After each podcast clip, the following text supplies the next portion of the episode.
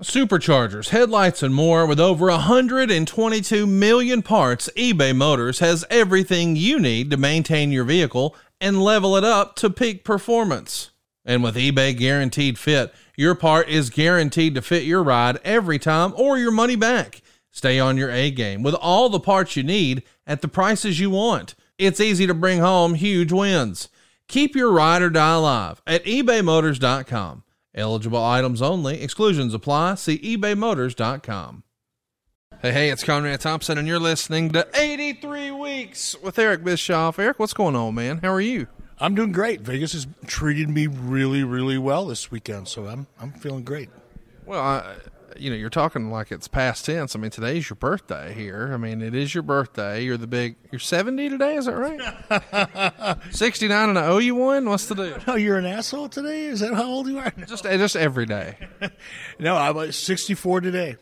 Yeah, feel like I'm 24. Maybe not after Vegas though, right? Maybe not. No, Vegas was Vegas was easy on me this year. I was really surprised, you know, because when you come out to Vegas, kind of gear yourself up for the game, right? Want to make sure you're mentally, physically, emotionally prepared. I, I was re- I got myself pretty psyched up and thought I was going to play a little hard here, but I've been in bed every night at nine o'clock. It's just bizarre. It is bizarre, and it was kind of fun earlier today uh, as we're taping this on Sunday, you had the entire Something to Wrestle crowd sing you happy birthday. Yeah, that kind of made me, you know, tear up just a little bit. That was it was heartwarming. Well, and we hope that you guys are enjoying a very special edition of 83 Weeks. We've had our man JoJo uh, help us put together some best of clips. So if you've missed uh, some of the fun that we've had thus far, uh, today's a chance for everybody to uh, hit the reset button and catch up because it's hard to believe now. We've done this for more than a year. I know. I noticed it the other day when I went back and took a look at our catalog on the platform, and I went, "Wow!" And you know, you um, on average, I think every show is usually about two, two and a half hours. So there's about 120 hours of our Gaga floating around out there in the digital universe for people to have fun with. And we're going to try to uh, condense that down today and make a little best of action. We appreciate you being along for the ride, and I guess you saw it was announced that. Uh, we're going to do a Starcast 3 in Chicago. Can you believe I'm dumb enough to sign up for this not once, not twice, but now three times? I don't know, man. I didn't think you'd. Well, I really, deep down inside, I knew you'd do it after the first one. Uh, you actually denied that you would do another one for about an hour and a half or two hours. Um, but I thought, man, if he does another, another one of these, he's, he's gonna he's gonna put himself over the edge. And sure enough, you did another one. And you not only did it, I'm not putting it over because we're we're partners here, but you and your staff did a really great job this year. Pulling something off like this is so difficult. There are so many variables, and I don't care if you've done it one time, if you've done it a thousand times. There's always going to be something that you couldn't have possibly anticipated unless you had a crystal ball uh, that's going to go wrong. And the key is to have really good people around you that can pick up the ball and run with it, just because they're smart enough to figure it out. And you do. So you guys did a great job. Hats off to all of you. Well, it's nice of you to say, man, and uh, we're looking forward to getting together in Chicago. I know you've had a lot of fun in Chicago back in the day, and it'll be fun to uh, put the band together one last time, maybe before this all gets away from us. Yeah, we'll do, we'll do that. Maybe uh, we'll we'll connect with uh, our good friend uh, Mancow and uh, head out head to his uh, amazing restaurant in down, downtown Chicago. So yeah, Mancow, Mancow's a big wrestling fan. He loves our podcast. Well, I hope the rest of uh, the wrestling universe is digging our podcast because we're digging, doing it for you. So now, without further ado, some best of 83 weeks. So there was a constant battle with arenas, but that wasn't Eric Bischoff sitting behind the desk going, "Okay, guys, let's find out where they're going and let's book an arena down the street." That's that's bullshit. Let me just say, I can't wait for you and I to talk about Zane Bresloff a little more. It's not our topic today, but probably one of the unsung heroes of professional wrestling. Um, Triple H sort of takes credit for the idea, but Vince Russo is the one who actually wrote and put the words rocket launcher in the script. And in the end, the WWF's magic man, Richie Posner, made that shit happen within 24 hours. Well, it's a Jeep where do you stand on this narrative? Now, for 20 years, we've heard people say, and then we drove a fucking tank tonight. It's a goddamn Jeep, is it not? It was a Jeep. and like, and you, you, you remember, I don't know if it was two weeks ago or three weeks ago on our first show, you know, I've talked about this before, and I hate to repeat myself because I know the audience doesn't really want to hear it. But when when people tell these same stories over and over and over again, because a lot of these moments, like you know, the invasion and so forth, they come up. They come up with me. They come up with everybody else involved with it. And guys tell these stories. Every time they tell the story, they they make it a little bigger. They make it a little more exciting, a little more interesting, and they tell the story in a way that puts a brighter light on them and I think this is a perfect example of that. Now, I've I've heard, based on everything I've heard, I'm not going to name names. That didn't have anything to do with Vince Russo. He may have been a part of it, but my understanding is Bruce Pritchard did as well, right, or more so. So you know, I wasn't there. I'm not going to you know take sides or claim that I know for a fact something that I wasn't there to witness myself, unlike many other people. Um, I don't know who came up with it, but it was effective. It was a fucking brilliant move, whoever came up with it. It worked, and it worked primarily not because of the idea of them driving in a Jeep that they call a tank and dressed up like, you know, comic book soldiers and all of that. Not because of any of that. It worked, in my opinion, because of Sean Waltman. Right it worked because a, a big character in the NWO, and Sean was. He was a supporting cast member. He wasn't Nash, he wasn't Hall, he wasn't Hogan, but he damn he was important, and he was a part of that that chemistry and that that rebellion that NWO res, you know represented to the audience. And when I fired him and he jumped over and, and cut that promo and then was a part of the invasion. That was a crack in the NWO armor, a crack in the WCW armor. I think Sean Waltman probably deserves more credit for the success of that invasion than Triple H, everybody else that was in that little Jeep that they call a tank, and whoever's idea it was. Because if Sean Waltman would not have been a part of that, it would have flopped or at the you know I don't know if it would have flopped, but it certainly would not have had the impact that ultimately it had. I think Sean Waltman was the star of that. Russo freestyled. We have no idea what was going to happen. We don't know if Eric Bischoff is going to send 10 guys out there to beat the crap out of them. We don't know if he's going to call the cops and everybody's going to be arrested. But that was the appeal of it, the unpredictability. How in God's name can you turn that off? Obviously, you guys weren't ready for this. To the best of your recollection, was anyone directed to call the police that day? No. And that's again just Russo, you know, blowing more sunshine up his own ass, which is a really, you know, hard thing to do, but he's pretty good at it. Um, I first of all, how would I if if I don't know they're coming? How the hell would I have had ten guys waiting for them? Well, I mean, just on the face of it, isn't it pretty fucking stupid? I mean, I don't know because some of the guys who are coming, their brother works there, and Scott Armstrong even says he had heard that the WWF was coming, but he didn't know what that meant or or how. So you're saying, as far as you knew, there were no rumors about them showing up. Like that. I heard, I heard nothing about it. If I would have known about it, and I, and I listen, my my body of work in that period of time speaks for itself had I known that they were coming, I would have had the door open. I would have instructed Doug Dillinger to tell his security crew to make sure that they could make their way to the ring because that would have been amazingly good TV on my network. There's no way I would have had 10 guys. You know, Russo's so full of shit. That's just, again, making himself sound more dramatic and more, you know, and, and, and smarter and more creative. We had no idea that they were coming. Had I known they were coming, I would have invited them into the ring. And we would have let the cards fall where they may because nothing would have happened. These guys wouldn't have beat the shit out of each other. They're all friends. The boys didn't have any, they didn't have a dog in the hunt. They, they but, could care less. But that's, I guess there's two things I want to ask there. One, were you at all concerned that, I mean, had the door been opened, it would have essentially been curtain call number two and this whole you know, back no, and forth war is no. really exposed as not really existing. Absolutely not. Why would I have cared?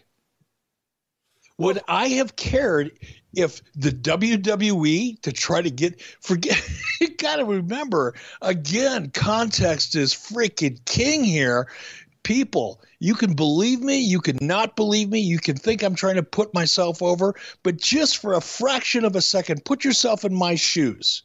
WWE, up a year and a half before that, two years before that, Vince McMahon's MO was never acknowledge a talent, or excuse me, never acknowledge a competition. Don't put him over. Hell, he was selling like a bitch. I would have loved to have him have his crew show up on my show. It would have been awesome. Talk about selling. My God. It When would you- have been perfect. When you were on Jericho's podcast, you once said, It's the one thing I really regret. If I could change one moment, it would be that where we found out WWE was at the door, I would have let them in. Not that I would have wanted Haku or Dave Taylor or one of those guys to do it, but it would have been the greatest moment in wrestling. You still feel There you that go. way. Okay. Ditto that. Uh, so let's keep going here and, and talk about, you know, your memories of that day. And so you- you're saying you didn't know they were there, you know, nobody really knew. And then you find out they are there. How did you find out? Who told you? Where were you? What was going on at the time? I was in the center of the ring when this all went down. I believe I was cutting a promo in in the ring, and I remember uh, Annette Yothers, who was uh, she was kind of a floor director. She worked really close with Craig Leathers, and you know she was very instrumental in you know pulling helping to pull the whole thing off. And I had an IFB in my ear, but as was always the case, especially in the scope because it was a small arena, it was a little hard to hear the truck, especially when you're in the middle of a promo. And I remember, you know, the truck was probably trying to to get my attention, and I might have just been ignoring them because I was in the middle of my my promo. Um, and this, this saw wasn't done. This uh, wasn't done live, right? I mean, you're saying you're just doing a walkthrough that day, doing a promo in the ring. no, I'm not doing a promo. I'm doing it. I'm in the ring. But that's what I'm saying though. This was taped in the afternoon. It's daytime. So, I mean, there wouldn't have been a That crowd that there. part of it, I I didn't I didn't I didn't know anything about that. My recollection is that that went down while we were while we were live on the show. Well, but That's how I remember it. it would have been fucking daytime. I mean, the, the video is, is daytime and, and this would have been evening, obviously. So it would have been dark. Um, but either way, you were in the ring working through a promo or doing a walkthrough or whatever when you hear. And so when you come out of the ring, you it's know, over. it's, it's already happened. It's over. Okay. Kevin Nash says he drove by it and didn't even realize it was DX. He just thought it was like crazy fans. Booker T says he didn't know about it till it actually happened. And and Scott Armstrong says that, you know, as we mentioned earlier, he knew something was going to happen. The WWF might be doing something, but no one knew what. And and again, I guess we should mention Scott Armstrong's brother is Road Dog. Uh, Waltman and Hunter are, were, were sort of on record as saying they thought the right idea was to go straight into the building first, and that that would have been smarter than sort of teasing it and giving WCW an opportunity to close the door. But Bruce Pritchard would tell a different story and says he was told that legally they couldn't go into the building. So that's the reason they sort of played it out the way they did. But Nash is on the other side of the door, according to his story, with Scott Hall trying to convince the guy at the arena to open that big garage door up. Okay, now wait a minute. See, this is why it's so hard for me. So, in one breath, we're saying Kevin Nash didn't know what was going on. He dri- he drove by it and saw it, and now all of a sudden he's inside of the building trying to open the door. Which is it? Well, here's what happens. As you recall, they're they're they're posted out front interviewing fans for an extended period of time. They're they're shown doing promos and driving up to the scene, and then eventually later is when they try to come down the ramp. So they had been shooting all that other shit as Kevin drove past because it's not like they just drove straight for the door, if that makes sense. no, Um, it doesn't. I mean, I, I mean, I, whatever.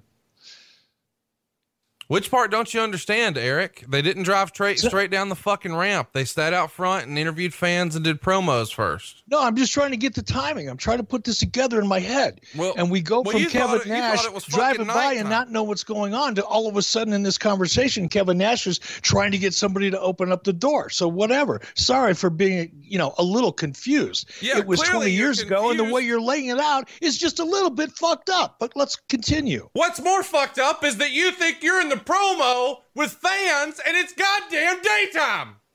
That is pretty fucked up. It's daytime. How are you doing a promo? it's fucking daytime, Eric. It's 20 years ago. They're on the East Coast. It's an Eastern time zone. They're not in fucking California. It's clearly nighttime when you're cutting a promo.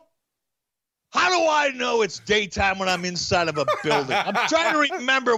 Fuck, I'm trying to put together something that happened 20 freaking years ago. I'm doing my goddamn best. Let's try to stay in a timeline if we Okay. can. All right. Fine.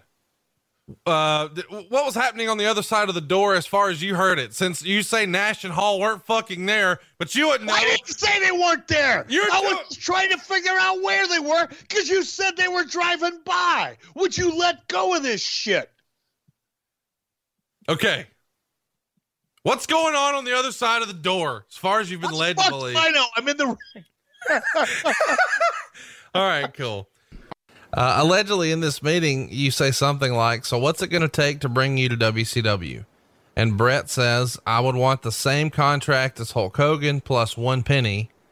And he would classify your response as flabbergasted. And he says, You said something like, I can't do a deal, anything like that, not right now. And he sort of dismisses it and says, Well, that's fine. I'm not really looking to go anywhere. And you persisted. Come on, at least give me something I can go back to my people with anything. And Bret says he thought for a minute and he says, I'd think about coming to work for you guys for three million a year and a lighter schedule. And allegedly, you say, Hey, let me take this home to the Turner folks in Atlanta. And uh, then you guys just got right back to talking about gunfighters. Do you remember how all of that happened and him throwing out $3 million a year, which feels like a really tall ask in It, 1996? it, it, it's insane. It's insane. And I think what happens, Conrad, I've, been, I've said this before, and I'm going to take my time and not blow through it. And I'm going to try real hard not to be too disrespectful to Bret because there's a lot of things about Bret I do respect.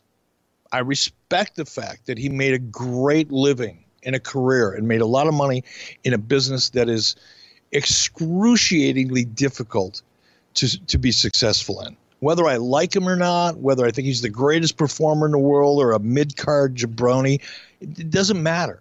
I still respect him for what he's accomplished. And the fact that, you know, it's a family legacy. And, and, and out of that respect, I'm going to be, I'm going to try my best, my very freaking best to be careful about what I say. Now, my experience, especially after listening to other podcasts and doing interviews over the last couple of years, and some sometimes it's uh, you know it's about people that I know and like and I'm still friends with. But I think what happens to guys is they tell the same stories year after year after year after year in interviews or whatever. And they subtly start embellishing those stories a little bit every time until they get to the point after five or 10 or more years, they actually believe the version of the story that they're now telling. And there is such a small grain of truth to that version of how that meeting went. There may, and I put, I'm gonna, I'm gonna give Bret the benefit of the doubt out of that respect that I just described. There may have been a, hey, what would it take for you to come here? Offhanded, kind of almost joking comment maybe to feel him out. But there's no way he threw out a $3 million figure. And if had he, I would have, you know, happy to have paid for his beer and had a good joke and continued talking. But I can tell you it didn't happen. It absolutely didn't happen. In his mind, it probably did because he wants to believe that, but it did not happen. Well, all right. Um, let's clarify here. Bret says you called back two days later with an offer of 2.8 million for three years. You're saying that didn't happen either? No, I think what's happening, you know, and however Bret remembers this or possibly doesn't really remember it, you know, I think he's conflating two different scenarios. A meeting in 96 that was nothing more than a hey, let's meet face to face, see how we get along. Right. And if that goes well, maybe down the road we'll have a conversation about a deal. I think what Bret has done in his own mind is conflate that with what we did talk about in 97. And all of a sudden now they're one and the same in his mind. They've completely merged. And, and it's just it's so convoluted. It's mind boggling. Well, bret goes in great detail in his book, and he says that, you know, once he got this $2.8 million offer from you for less dates, uh, he takes it to Vince. And uh, Vince says, hey, he can't come close to matching it, but he would love to meet with him and present his idea because, quote, WCW would never know what to do with a Bret Hart. And he asks for a few days to make a counter. And I've always just been fascinated by this because it just doesn't make any fucking sense. So I guess it makes a lot of sense now that you're sort of debunking it all. Uh, let's fast forward. October 9th, Vince would fly to Bret's house. They meet in his dining room. And this is where Bret got permission from Vince to do the Paul Jay documentary. And that movie, of course, would become Wrestling with Shadows. And I know a lot of people wonder how or why Vince would allow the filming backstage. Well, there's your answer. Bret had leverage when he asked Vince, or at least Vince thought so because Eric's sort of denying it. At this meeting, Vince says that he has a better deal than WCW. Instead of a three year deal worth nearly nine million bucks, he's going to offer him ten and a half million over 20 years. The breakdown is one and a half million a year for the first three years as a wrestler, and then half a million for the next seven years as one of his senior advisors and then a quarter million for the following 10 years, almost as like an ambassador for the company. And Bret wrote in his book, it was satisfying hearing him say, I'll never give you a reason to ever want to leave. And in the end, Bret just didn't think he could leave Vince, especially with his history with the company. So he accepts the deal and they shake on it. And nearly two weeks later, Bret is on Raw in Fort Wayne for the first time in many, many months and announces he'll be returning to the company to take on Austin at Survivor Series. And he wrote in his book, I felt badly, but I had to keep Eric hanging until my deal with Vince was done. I regretted that I hadn't had a chance to call him and that Eric was about to find out that I just resigned with Vince along with the rest of the world. When I read this, I thought, man, that's pretty shitty of him to not communicate with you. But you're saying now he wasn't, do- you weren't dodging his calls or he wasn't dodging your calls. You never made an offer. There was no cause. And here's th- that whole excerpt that you just read to me, and I'm assuming, and you probably said it, um, came out book. of his book. That's right. right. Yeah. Okay. That just made him. Okay, look at what that excerpt did in that book. It made him so freaking desirable. I was offering him more money than I was paying Hogan. That should be a flag to anybody with even a modicum, modicum of common sense, right there. Number two, I didn't need him in 96. We were rolling in 96. We were rolling in 97. It wasn't like we were desperate. There was no reason for me to offer him the kind of money he's fabricating in his book that I offered him. And and not only has he made himself Elvis, at that point the highest paid commodity in sports entertainment slash professional wrestling by virtue of his memory of how this thing went down. He's also at the same time made himself a huge babyface by talking about how badly he felt for me. It's bullshit. It's just not true. This is fascinating to me. It never did i imagine that we'd just be a couple of minutes into this thing and you would say nope never happened because well, okay now, now put your put your put a different hat on. You're a businessman and you're a very successful businessman. And you've been around this world now long enough to know how people work how they think. Sure. Okay?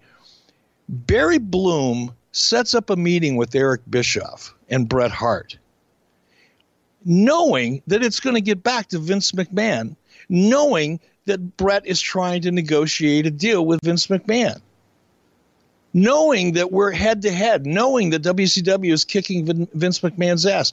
How who benefits from that? Bret Hart and Barry Bloom. Sure. You tell me. You tell me what really happened.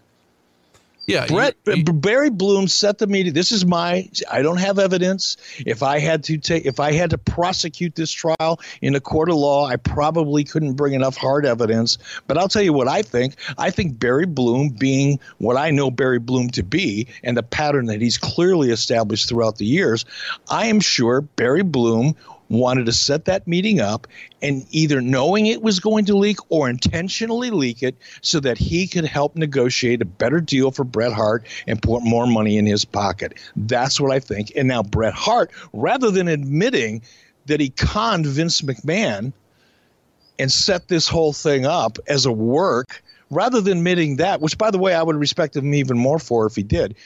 But rather than admitting that, he's conjuring up and conflating two separate meetings, not even two separate negotiations, because there was only really one negotiation, and that took place in 97, not in 96. It's just fucking fascinating because he's not done. Bret wrote in his book, Eric was making every concession he could think of, including offering to have both Flair and Hogan call me to tell me themselves that they had no hard feelings about some less than complimentary things I'd said about them in past interviews, and that I'd be welcomed aboard. Even Hall and Nash agreed to waive their favored nations clause, which had guaranteed that no one in a similar position could be paid more than they were making, just so I could come to WCW. And Mel- stop, stop. We got to hit full stop right there there you go. That happened. There's the kernel of truth, you know, theory that I have. And, and again, more conflation and con- convolution. He's conflating two different two different periods of time. I did. Here we go. I did. I'll fall on this grenade. I did have to go to Scott and Kevin, and I did have to get them to concede or to agree to waive a favored nations agreement because there was a version of a fit, not a complete favored nations. There was language in their agreements that addressed certain levels of talent, and Bret would have fallen into that category. And I did have to go to both Scott and Kevin and get them to agree to waive that in order to bring Bret in. In 19 freaking 97, not in 96. There was no con- there was no concessions of the sort in 96 he's either taken too many shots to the head or he had a ghostwriter write that book didn't didn't have a clue what he was really talking about. It's one or the other. Things like that never bothered me. Right. And I know this is going to sound, you know, bizarre to people, but when I launched Nitro, one of the things that I felt the most strongly about was that it be live because I knew shit would happen just like that that would make the show feel different. And it, it could be anything. It could be the lights, the power going out in the middle of a mat. It could be anything, but it's what makes live television. And, I, and I'm going to really quit, you know, dropping all the f bombs, but I get excited and I drink all this yerba mate tea and I get all jacked up, and half the time you're pushing my buttons. So I'm going to blame it on you. Sure. But, but I used to tell in the very beginning, I, I you know, I said to Brad Siegel, why do you want to go live? It costs more money to go live than it does to do tape, which isn't really true, by the way, because there's no post production on a live show. And post production is what really can bog you down badly. But I, and I told Brad in the very beginning, Flea's fucking live is interesting not everything that you watch on tape is really that because when you watch something live you never you it's happening now. It's really happening and anything can happen. And that was the the core vibe if you will that I wanted to establish in Nitro is that shit happens. Sometimes it's great shit. And sometimes it's like you just described. So for me personally if I'd have been sitting back watching it on a manor, uh, monitor I would have busted out laughing. Vince McMahon might have killed somebody but that's just you know the difference between the way we look at things. I think live TV should have flaws, just like a good character should have a flaw. But I would have laughed my ass off seeing that. Let's talk about uh, an incident he had with Scott Hall here. He wrote about it in his book, and he says that really he had been a bit of a dick for a while, and Who's he? Who's he, he being Scott Hall. He says pronouns, pal. Pronouns. Thank you. You should have that down by now. Quote: It was no secret that Hall enjoyed being a dick, and he said on more than one occasion, "They pay me to wrestle, not to make friends." And it doesn't say anywhere in my contract that I have to be nice to anyone. This is the wrestling business, not the friendship business. Well, allegedly, uh, Hall's sort of badgering him one night, and he gets sick of it and finally stands up for himself and Hall says something like, You got something to say, Jericho? Don't sing it, bring it. I'll put an end to your little Terry Taylor push. And Jericho says that pissed him off huge because he'd worked his ass off for that little Terry Taylor push, and he was be damned if somebody was going to mock him. Well, then Scott Norton comes over, looks him in the eye, him being Jericho, and says, You better shut his mouth right now because if you don't stand up to him, I will, and you'll look like a pussy. So Jericho goes and stands up and says, Leave me the fuck alone. Next time you mess with me, I'm coming at you. Understand? And Hall looks at him in disbelief and says, I don't have a problem with you, dude. Come on, man. Everything's cool. And he sort of says this is just classic bully fashion and was typical of Scott Hall. This is 98. Everybody knows you had your situations with Hall. Is that about par for course for him in 98? Absolutely. That's a shame. It is. It, it, it really is. And I can, I mean, again, as you describe that, you know, you're reading Chris's book. That's a scene that I can visualize as you're laying it out to me. It, it's almost like a movie I've seen a hundred times. It all came about during that period of time. Scott was a Scott was a wreck, and he would he would push people's buttons, and he could turn on a dime. I don't want to suggest that he was bipolar. I'm not a doctor uh, or a psychiatrist or psychologist, whatever it would be. But if he wasn't, he he he sure did a good imitation because one day you could just be the easiest guy in the world to get along with, and then 24 hours later he would pull something exactly like you just described. It was not a good time. Let's talk about Fall Brawl 1998. This is where Jericho beat a fake Bill Goldberg in a minute and 15 seconds. This is directly from the Observer. It was all comedy. First, Jericho was walking around lost backstage trying to get to the ring. Then Goldberg's music played, and a guy who looked to be about five foot two came out who I believe is either a Georgia indie wrestler who uses the name CC Deviline or sometimes jobber Johnny Attitude. And since he's just recently gotten his head shaved and got a Goldberg tattoo on his arm, this was perfect. Um, what do you remember about this? It, it's a, a, half a star match, of course. It's not supposed to be a real match, but Meltzer ranks everything here. The fake Bill Goldberg match on pay per view. How does this come to be? Yeah, I don't. Yeah, you ask me these questions all the time. You know, whose idea was that? How did that happen? The answer is, I, it was a collaboration. It was probably a Chris Jericho idea that got to Kevin or Terry, that probably got talked about, laid out. Then it was probably brought to me, and I probably went, ah, okay, it's consistent with with with what Chris was doing. It was a parody. It was comedic. It was some smart ass shit. It was very, very consistent with a lot of the things that were working with Chris. So I wouldn't have seen any reason not to do it. However, I will tell you that it didn't go over all that well with Bill. Yeah, that's what I wanted to get to. Is, it was the beginning. It was the beginning. I may not remember who's uh, who stood up in the room and went, "Hey, uh, me, me, me, me, me! Well, I got an idea. Let's do this." That I can't remember, but I do remember the reaction it got.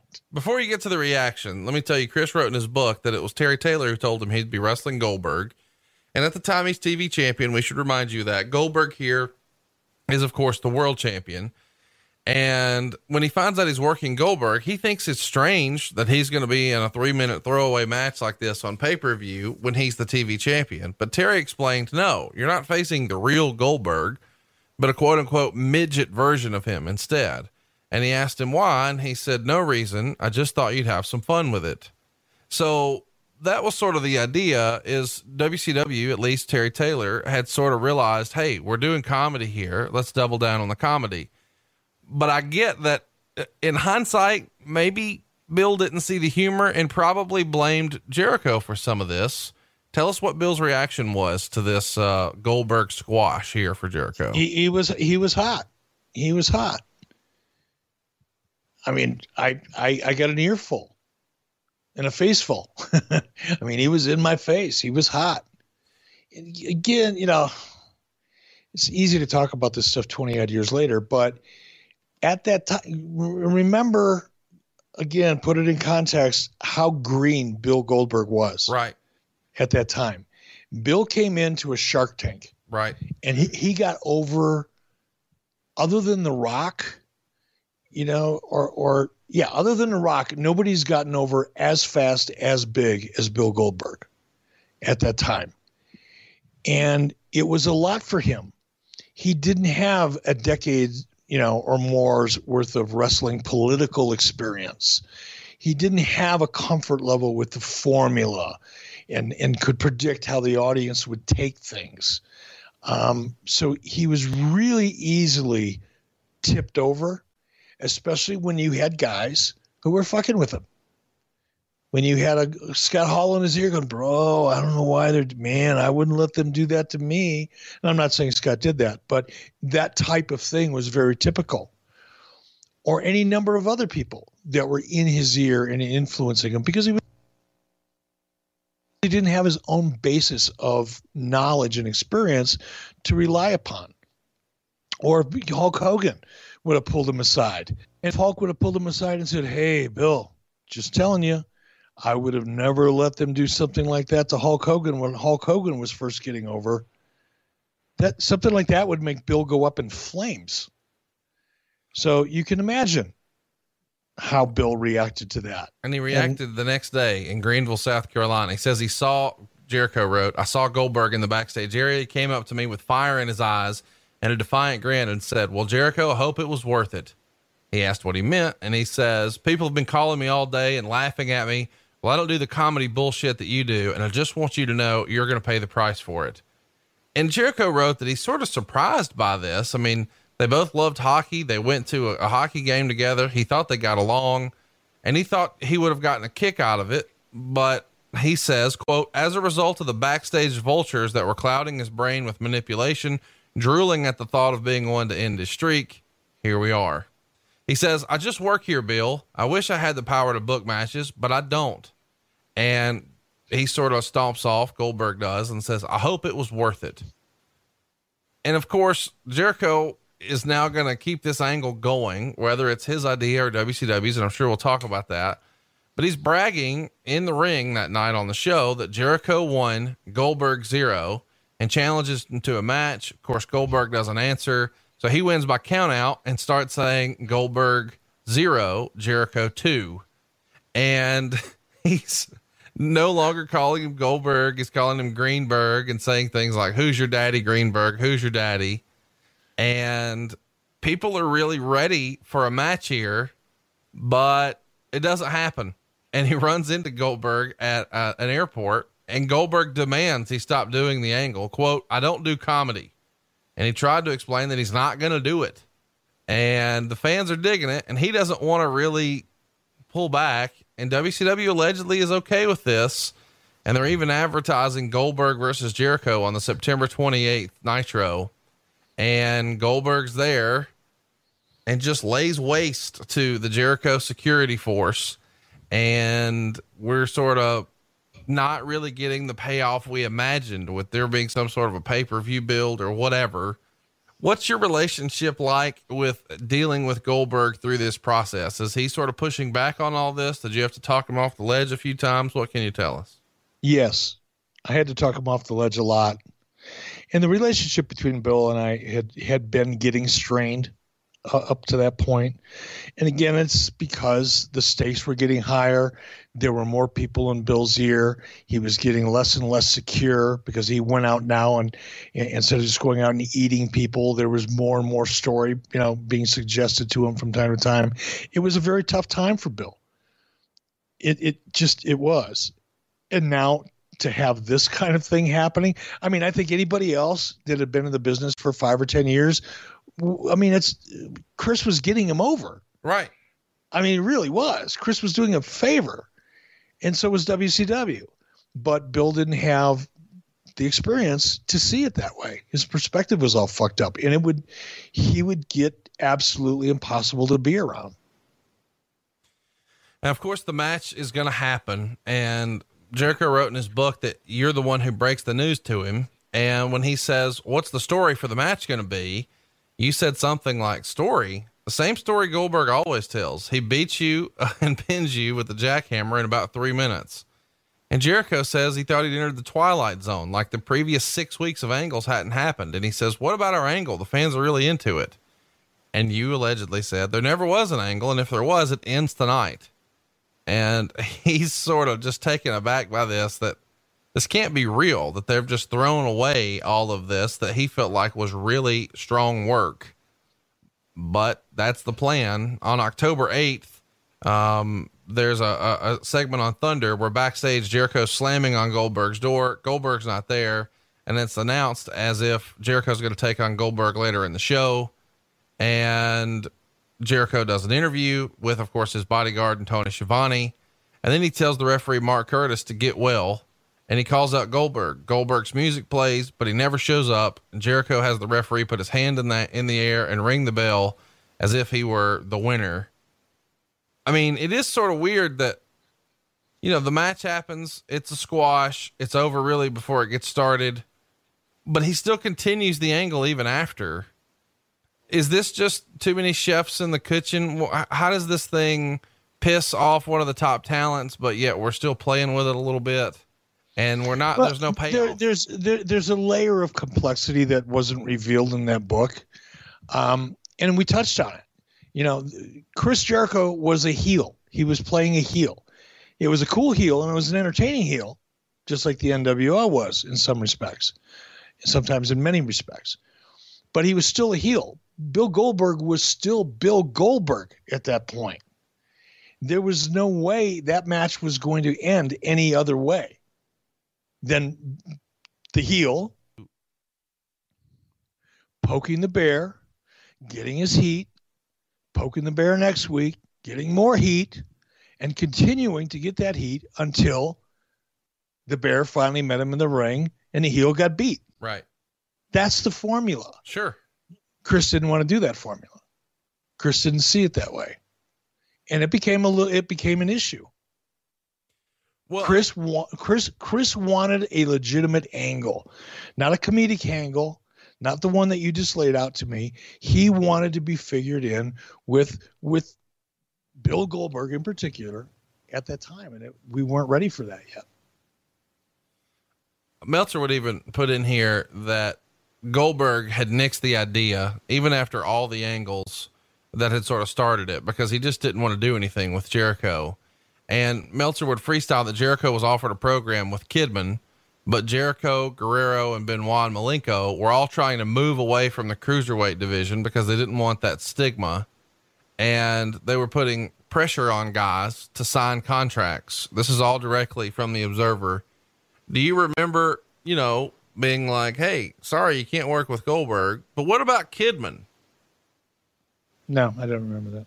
All right, Eric, we need to take a time out here to remind everybody if you're constantly on the go, grinding away at the office or hanging out with your friends, there's just not much time to think about upgrading your style or apartment. And that's why I love getting a new box of awesome from Bespoke Post every month. These guys are out scouting for quality and unique products to send in each box, and now you can experience it too at boxofawesome.com. And Eric, you and I both got a box of awesome. We did, and I'll tell you, for me, because as many of our listeners know, I live in the middle of nowhere, and when I say nowhere, I mean the nearest mall, decent mall, is probably Denver, which is a day's drive away. So when you live in a place like we do, and we love living here, but shopping, mm, not always uh, very handy. And when you do get to shop, you don't normally find the really cool stuff. Box awesome. It shows up at my house. My house is decorated. I actually look like I know what I'm doing with all the cool stuff I have sitting behind my bar. Well, there you go. Uh, to get started, just visit boxofawesome.com and answer a few short questions, and you'll get a feel for the type of boxes that best go with your style. Whether you're in the search for the perfect drink or a well kept pad, or just jet setting in style, Bespoke Post helps you improve your life one box at a time. Now here's the deal. Each box goes for under 50 bucks, but it has more than $70 worth of stuff inside. This is cool, unique gear just waiting for you. The first of each month, you'll receive an email with your box details, and then from there, you've got five days to change all your colors and sizes, or even add extra goods to your box. But if you're not feeling that month's box, well, they simply keep it.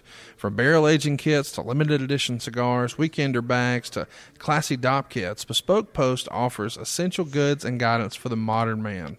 So to receive 20% off your subscription box, do us a favor. Go to boxofawesome.com and enter our promo code 83 weeks at checkout.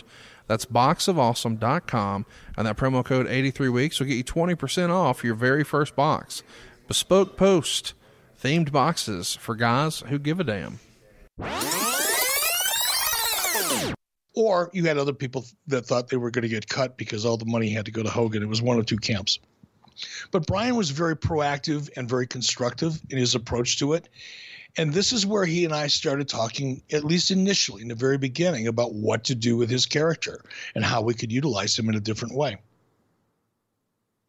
Well, it would be written here that the the person who sort of puts this bug in his ear to be this what would I guess we'll call the loose cannon character is Kim Wood, who helped Brian get into wrestling and encouraged him to do so. And he was always fascinated that the Road Warriors tried to, you know, still be in character as much as they could. And Bruiser Brody is probably the embodiment of that, where a lot of people thought Bruiser behind the scenes was Bruiser in front of the camera as well. I mean, that became the edict. Quote, the idea became to con the con men, fuck the fuckers. Uh, the thing that Arthur Jones taught me is that I taught Brian and that I taught Brian is that nobody's easier to con than a con man. And the idea here is to throw enough of the other wrestlers and the boys off with this quote unquote bizarre behavior that people are going to start to wonder has he himself gone nuts? Now, this is what I've been itching to talk to you about, of course, because we're going to get into the the silliness of what's about to happen. But before we do, there's something written in the book here specific to you. I don't know if you saw it in the notes, but I can't wait to ask you about it. Brian had told Kim about how Eric Bischoff had photos of himself as a kickboxer on the walls of his office. He explained how when wrestlers would go in to talk with Eric for contract negotiations, Bischoff would take out his false teeth, put them on a plate that sat on his desk, and crack his knuckles before starting the conversation. This not so subtle gesture was to indicate that while they were there to talk business, he was the boss and willing to fight if things weren't going to his liking. The book also oh says whether Bischoff was legitimately a tough guy or not is completely irrelevant. The point was that he went out of his way to project that he was. Oh my God! Stop! I, please don't say anymore. Who the who was this guy that wrote this? Well, you said you didn't want me to tell you his name, but Crazy Like a Fox is the name of the book. And All right, this okay. So whoever this jackass is, that is so absurd. Fucking absurd. Number one, I haven't had I, I have never had a picture of myself doing martial arts on my wall anywhere ever I really, in any home in any office or in fact i don't even have a picture of myself doing martial arts. Anywhere. I don't even have one in a fucking storage unit. This is like you telling me there's no Santa Claus. All right. Can we just go with this? I need, no i'm not doing it man because this is the kind of and this is why dave meltzer nominated this for the best book of 2017 here's another fact okay? I'm just going to hit you with facts number one i have not ever owned a picture of myself competing in martial arts ever occasionally Sonny Onoo will send me something digitally on twitter or on facebook that he finds in his basement and i look at it and i laugh and that's it I may have posted one on Twitter several years ago as a throwback Thursday moment because I look like a fucking idiot putting a headband on like the Karate Kid, and I thought it was comical. That's it. So there were no pictures on my fucking wall in my office, other than the ones that were there when I got the office. That's number one. Number two, the whole took his teeth out, sat back, and cracked his knuckles to try to intimidate wrestlers. Are you fucking kidding me? Number one, it started with kind of a joke that dated back to probably 1992 or early three when I got invited to a, a Christmas party at Dusty and Michelle's house. And I had way too much to drink. And as a joke, I used to have my two front, three front teeth right in the very front of my, my teeth got knocked out and I had what they call a flipper plate at that time. And what that meant was I could very easily, I could just wipe my hand very quickly in front of my mouth. I could flip that plate out of my mouth into my hand and smile, and there'd be a gaping hole in, in my in my teeth. And then I could very quickly, almost like a magician, wipe my hand right in front of my face, and the teeth would be there again. And I'd put out a big smile. And it used to freak Dusty out. He laughed his ass off. I did it at a Christmas party, so everybody knew that I had a partial plate in in in in my in my mouth. So there's a kernel of truth. Eric did have false teeth that was attached to a, a flipper plate at one point in his life. However, by the time in the period we're talking about right now, I had a permanent fucking bridge in place. So even if I was dumb enough or inclined through weakness of character to try to intimidate people by making them look at pictures of myself competing in a martial arts tournament or a kickboxing tournament and sitting back at my desk and cracking my knuckles and taking my teeth out of my mouth and putting them on a plate, it would have been physically fucking impossible. God damn. I was making 200 grand a year at that time. Had good dental work. That's the kind of shit that just drives me nuts, Conrad. Not mad. I'm actually right now, this is so funny. I, I just Wait, hang on. I don't, I don't know how to react. If you're not mad, I think I can fix it. Let me keep going. when somebody is telling you they're a tough guy, they're sending you a red flag that they can be fucked with. And we knew Bischoff was a mark for himself. Wood said he told Brian, get tight with this guy Bischoff and make him part of it. Let him be an insider. He'll be so thrilled to death that you're pulling this rib on the boys together. So he's exploiting the fact that you're a mark for yourself because you have pictures of yourself in your karate gi and you uh, report yourself to be a badass. So, never happened. so Never happened. since that's not how you got conned, how'd you get conned? I didn't get conned. Okay, let's hear it. Because the story we've all heard is that you guys decide to work the boys and you wind up working yourself into a bigger contract negotiation and lose a big star. And you're going to say that's not what happened. So take over. Okay. The idea, and I don't know if it was Sullivan or Brian that came to me first with the idea of the loose cannon character, as would be later defined as the loose cannon character. But Brian and I had had conversations about shit that he could do, ways that he could contribute, you know, what what we could do to make him worth the kind of money that that he needed. And I was honest with Brian. There wasn't I couldn't get him to 4 or 500 grand a year. Whatever he was asking for at the time. There was just no way I could. I couldn't double his money. There was no rational, logical, justifiable way that I could go to the people that I had the answer to, despite the ATM, ATM Eric narrative.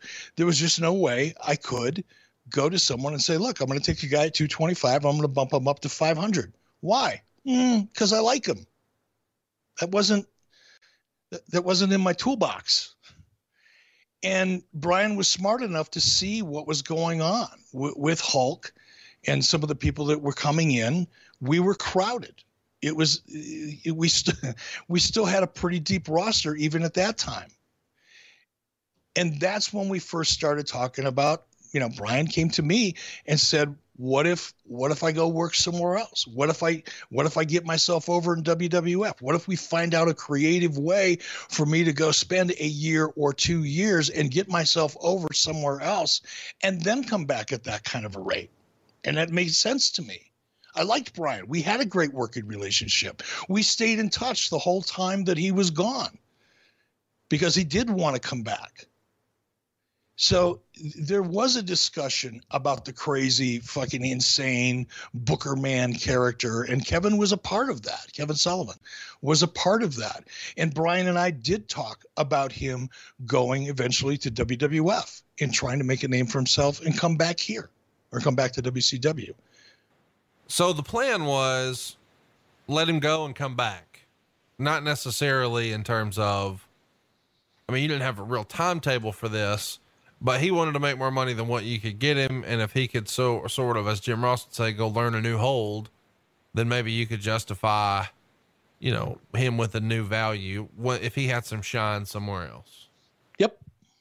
So the plan all along, from your perspective, was that he was going to wind up working for someone else. Now, did you think that that someone else would just be ECW, and that's the reason you allowed the date?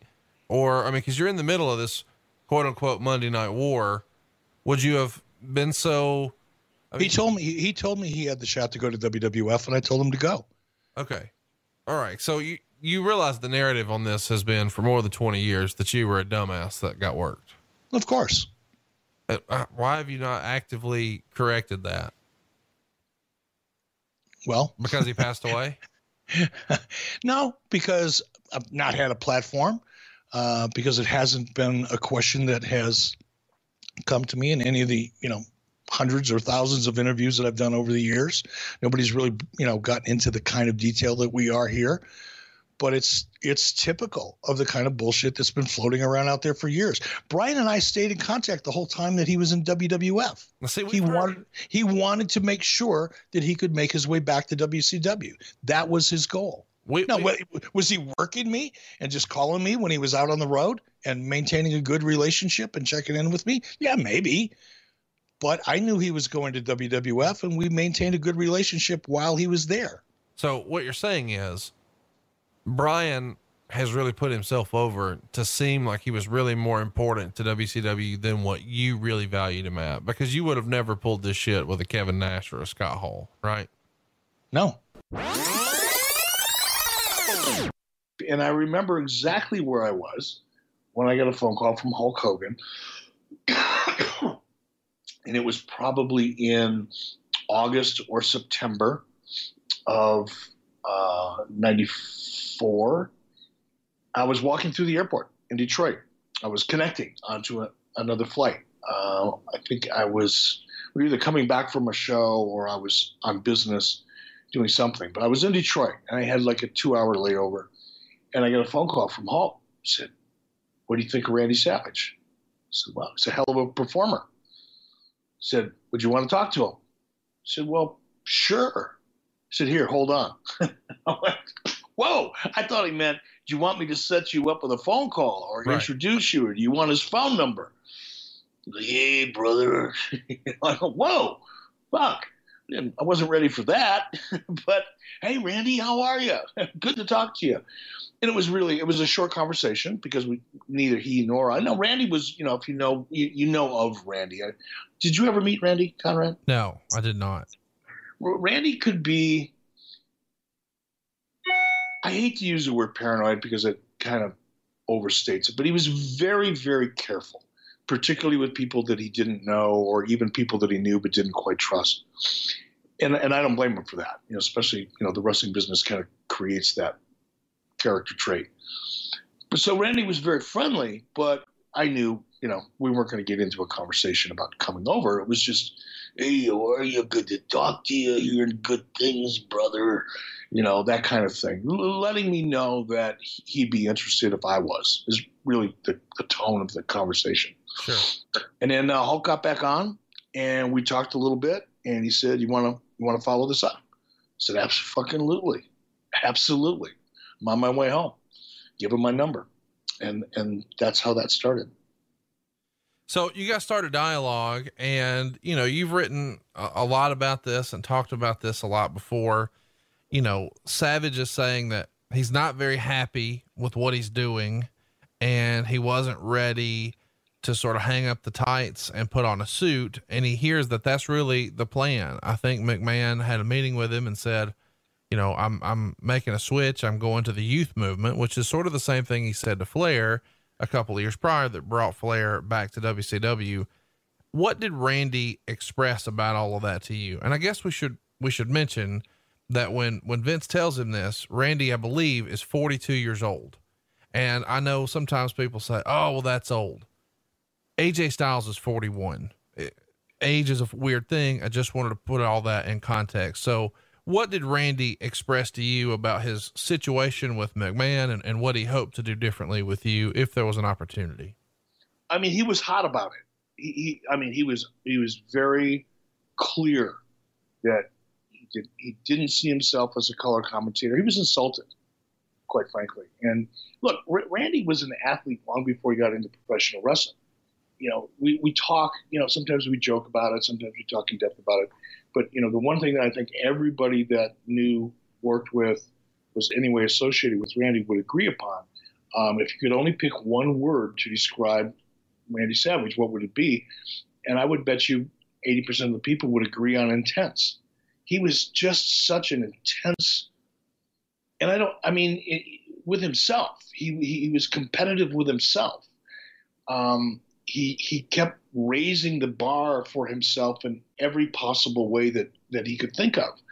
Um, so when he got the word, and this is the way he articulated it to me. All right, obviously I wasn't there. I'm not the rumor and innuendo guy. I don't repeat second and third hand shit. But as it was articulated to me, um, he was pissed off about it. He didn't like being in the booth. He thought he had at least five or ten years left in him, and he believed in himself. He believed that he could still draw major money, and he wasn't shy about saying it. He, he had a lot of confidence. So um, when and he, and he, told me that Vince told him that you know he's he's putting him out to pasture. He's going to put him behind the booth, and just snapped. You know when Randy Savage looked at himself in the mirror at 42 years old, um, and the, the, those of us who have passed that mark, you know, realize that you know as you get older, you yeah, you, your driver's license says you're 42 or you're 52 or in my case 62, and you, you know that yeah, you can you can add, you can, you can do the math, but when you look in the mirror, you don't feel that. You know, at least I don't. Most people don't. You know, and I'm sure when Randy Savage giving his intensity and the level of competitiveness that was just part of his DNA, when Randy Savage looked in the mirror at 42 years old and Vince McMahon was telling him he was too old to work, you know, that didn't go over well at all. He was hot about it. And you were what, a few years younger than him at the time? Oh, this would have been 94. So, yeah, I would have been 40, probably. So, you're having a conversation about him wrestling. What does that conversation sound like? Are you guys talking about, you know, the number of dates and, uh, you know, the particulars about the financial end? Or is it more about, you know, what would you do with me, brother? No, he, you know, Randy, we talked a little bit about this on um, Patreon yesterday because I got a couple really good questions from some of our patrons over there about Randy. And Randy could be really difficult and challenging because he was intense and because he was borderline paranoid, you know, if not probably clinically paranoid in some cases. Uh, and that made it really hard until you until he trusted you. Now, later on in our relationship, I had no problems with Randy. Randy was one of the easiest, you know, major talents um, there was for me to work with. I mean, we trusted each other completely. He, he didn't doubt me. But in the beginning, I didn't I didn't have that relationship, so it, it was a little more challenging. But when it came to, um, he didn't have the dates issue. You know, he wanted to know. He was aware. You know, but he knew we were only doing 180 dates a year you know, he at, at the time he came in, we probably weren't even doing that because right. we had cut, we had cut the guts out of the house show schedule because they were losing money so badly. It didn't make any sense to do any more than you know necessary. So you know he, he he wasn't concerned about you know being on the road 325 days a year. In fact, he probably would have enjoyed that more, quite honestly, at the time. Um, he he was like Hulk and others who came in from WWF, you know, they they looked at WCW as weak when it came to creative. WCW did not have a reputation for having, you know, a great idea on how to use a lot of people. So he was a little concerned about that, uh, more than a little concerned. And we did talk about that issue and he, he was concerned about how he was going to be used. But he also knew that Hulk was there. Hulk and Randy were tight. Hulk was the reason that Randy got his foot in the door. Not that he, you know, if Randy would have called me on his own, he would have got there too. Sure. But the fact is, you know, Hulk and Randy had a history rocky one sometimes, but they had a history. And at that precise moment, you know, they had a good relationship. And I think Hulk was excited about Randy being there because Hulk knew that that was someone that, you know, he could draw money with. Randy was excited because Randy knew he could draw money with Hulk or believed he could. So I think Randy coming over knew that he was going to be at the top of the food chain, creatively speaking, uh, right off the bat. So that wasn't too big of an issue. Most of it was just he wanted assurances that he was going to be featured. Um, he was going to end up the same way he was ending up in WWF, being put out to pasture. I think he was concerned a little bit about the longevity of his deal. He didn't want to come in and just hot shot it and you know be shown the door. Those were some of the issues, but honestly, uh, looking back at it, I, I, think it was probably one of the easier deals. I, in fact, I know it was for a lot of other reasons, namely Slim Jim. But it was one of the easier deals I've ever put together. His first one. Well, we'll talk about uh, Slim Jim in a minute, but let's talk about the Hulk Hogan thing because I think, and you sort of alluded to it there. A, a lot of fans know that there's been a rocky relationship, and sometimes it was, you know, storyline, and they didn't get along on camera, but a lot of times they had issues behind the scenes. Had Hogan expressed any of that to you prior to you having the conversation? And did it come up in your conversation with Macho? Did he need any sort of reassurances about your relationship with Hogan or how that may affect him? No, I knew, you know, because by by the time, you know, Randy made it in, I had gotten to know Hulk pretty well and had spent some time with him. Not only working, but you know, had gone down to Florida and, you know, in an effort to kind of get to know him and, build a better relationship with one of our top stars, um, we got into more social kind of conversations uh, as opposed to just pure business. And you know, he he would tell me stories. You know, Hulk is a great storyteller. Um, I wish we could get him to do a podcast with us at least once a month because he's a phenomenal storyteller with great recall when it comes to wrestling events. When it comes to what he did yesterday, um, forget about it. But when, when it's wrestling, and he's got a phenomenal recall, much like Bruce Pritchard in a way. Um, but you know, Randy or Hulk would tell me, you know, about some of the crazy shit, you know, that he and Randy went through, and he walked me through a lot of the ups and the downs and the the jealousy with Liz and all of the drama, and you know, Liz and you know Terry's ex-wife Linda. I mean, I, yeah, I heard it all before I met Randy. Ironically, or interestingly, when Randy came in, he didn't have a bad word to say about it. He didn't imply, he didn't suggest, he didn't he didn't show his cards in any way, shape, or form with regard to having any concern about you know working with Hulk or their, their previous relationship. He was he was a real pro about that. Is it fair to say that the bulk of the issues between Hogan and Randy, in one way or another, involved Elizabeth? You know, I think Elizabeth. Again, now this is just me as a fan right? And and I guess a fairly uh, a spectator with good proximity. Um, I, I, think Liz was probably, in some respects, a catalyst for some of the issues, but the issues were really Randy's. Randy had a desire to be completely in control of his situation. And probably, you know, I didn't hang out with Randy a lot personally. I mean, I, I, went down to his condo. We hung out a couple times, and we did some things socially, and we took a trip or two together, uh, short ones.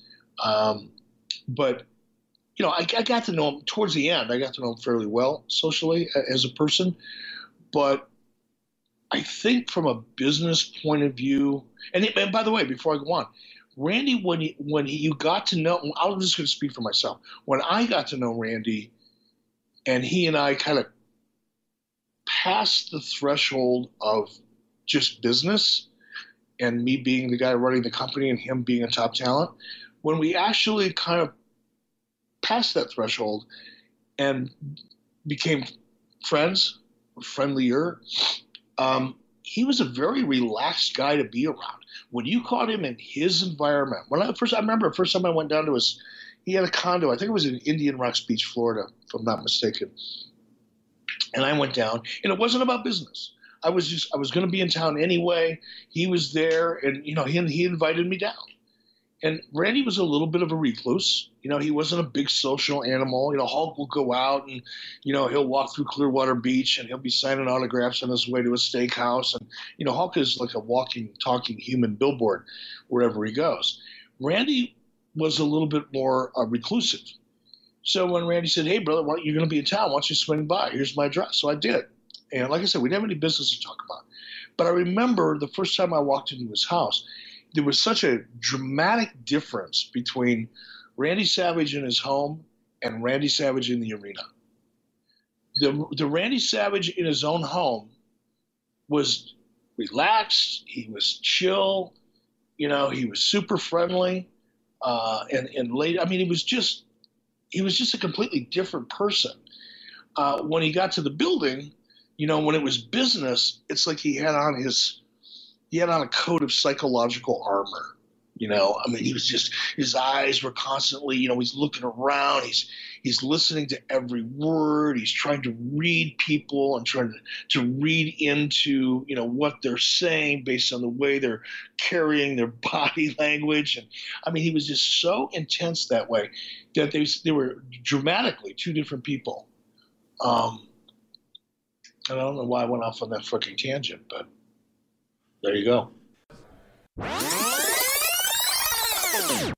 Let's talk a little bit about Scott Hall.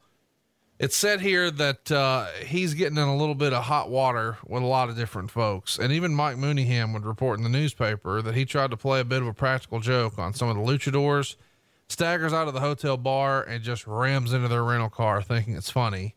Juventud and a lot of the other guys try to confront him and ask him to pay for it. And things just continue to spiral to the point where he's probably going to be missing some action here. You have to step in. And where are we at with Scott Hall and some of his out of the ring antics here in the fall of 1998? Yeah, definitely getting out of control. And I don't recall when Scott actually first went into rehab, but he was spinning so far out of control at this point. And this is one thing I want to point out right away. And and you know, a couple hours ago, sitting back and watching this event, there were some things, you know, that I was pretty proud of in a way, despite the overall quality of this show. There were some things that I was, I'm, I'm embarrassed about, and I just want to get it out of the way right now. Putting Scott Hall out there and using his addiction as the basis or the premise for a storyline is something that I really, really really regret. And I don't regret much. There's only a couple things in my career that I've regretted. You know, one was the way I handled Ric Flair, and probably this.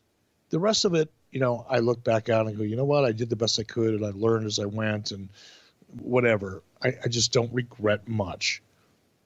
But I, as, watching this today, I really regret it. I just, I felt I felt shitty about myself watching this because you don't you don't do that. You know, you don't glorify, you don't exploit, you you, you just don't do that. And I did that. Was it your idea? Who pitched it yes, to him? Yes, it was my idea. And that's why I feel shitty about it. It was my idea. It wasn't Scott's idea. It wasn't, you know, Harvey Schiller didn't call me and say, "Hey, why don't you do this?" You know, it wasn't Hulk Hogan's idea. It wasn't Kevin Sullivan's idea. It was my idea. It was me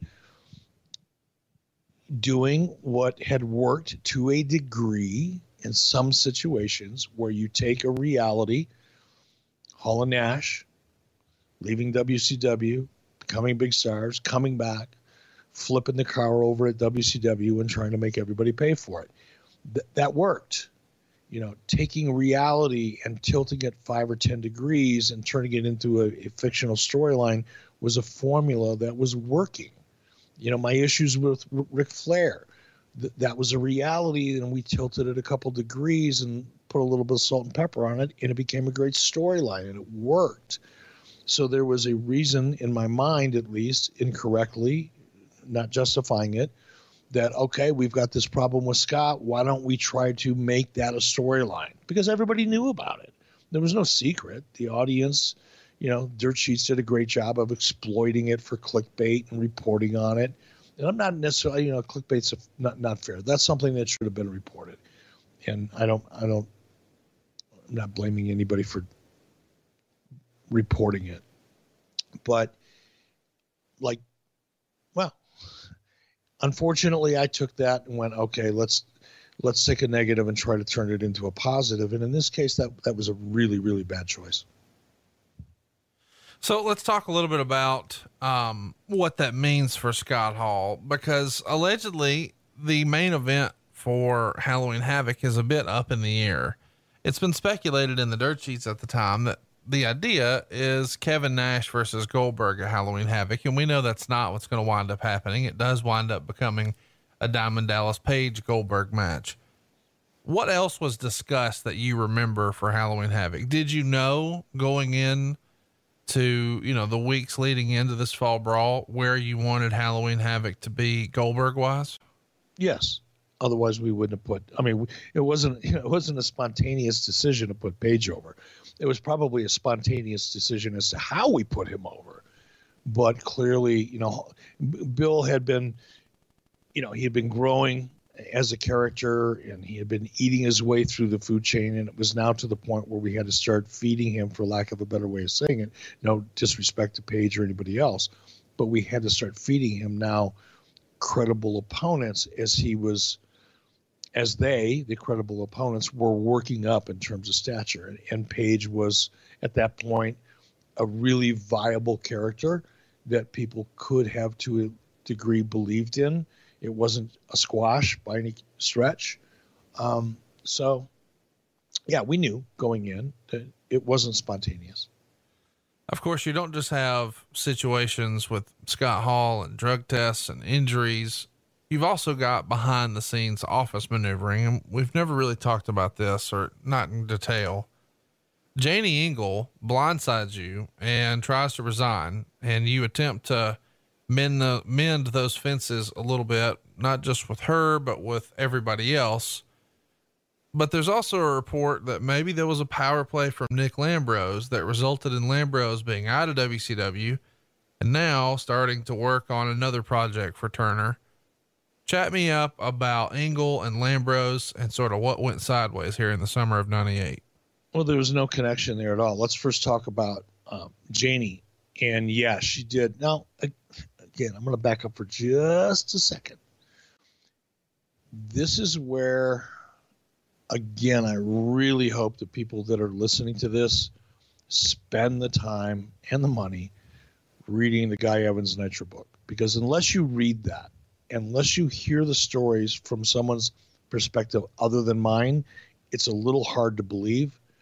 And I can understand why people would hear me talking about this and think that I'm just, you know, fading the heat or making excuses. But this was about the time when, from an internal political point of view, it was it was getting ugly.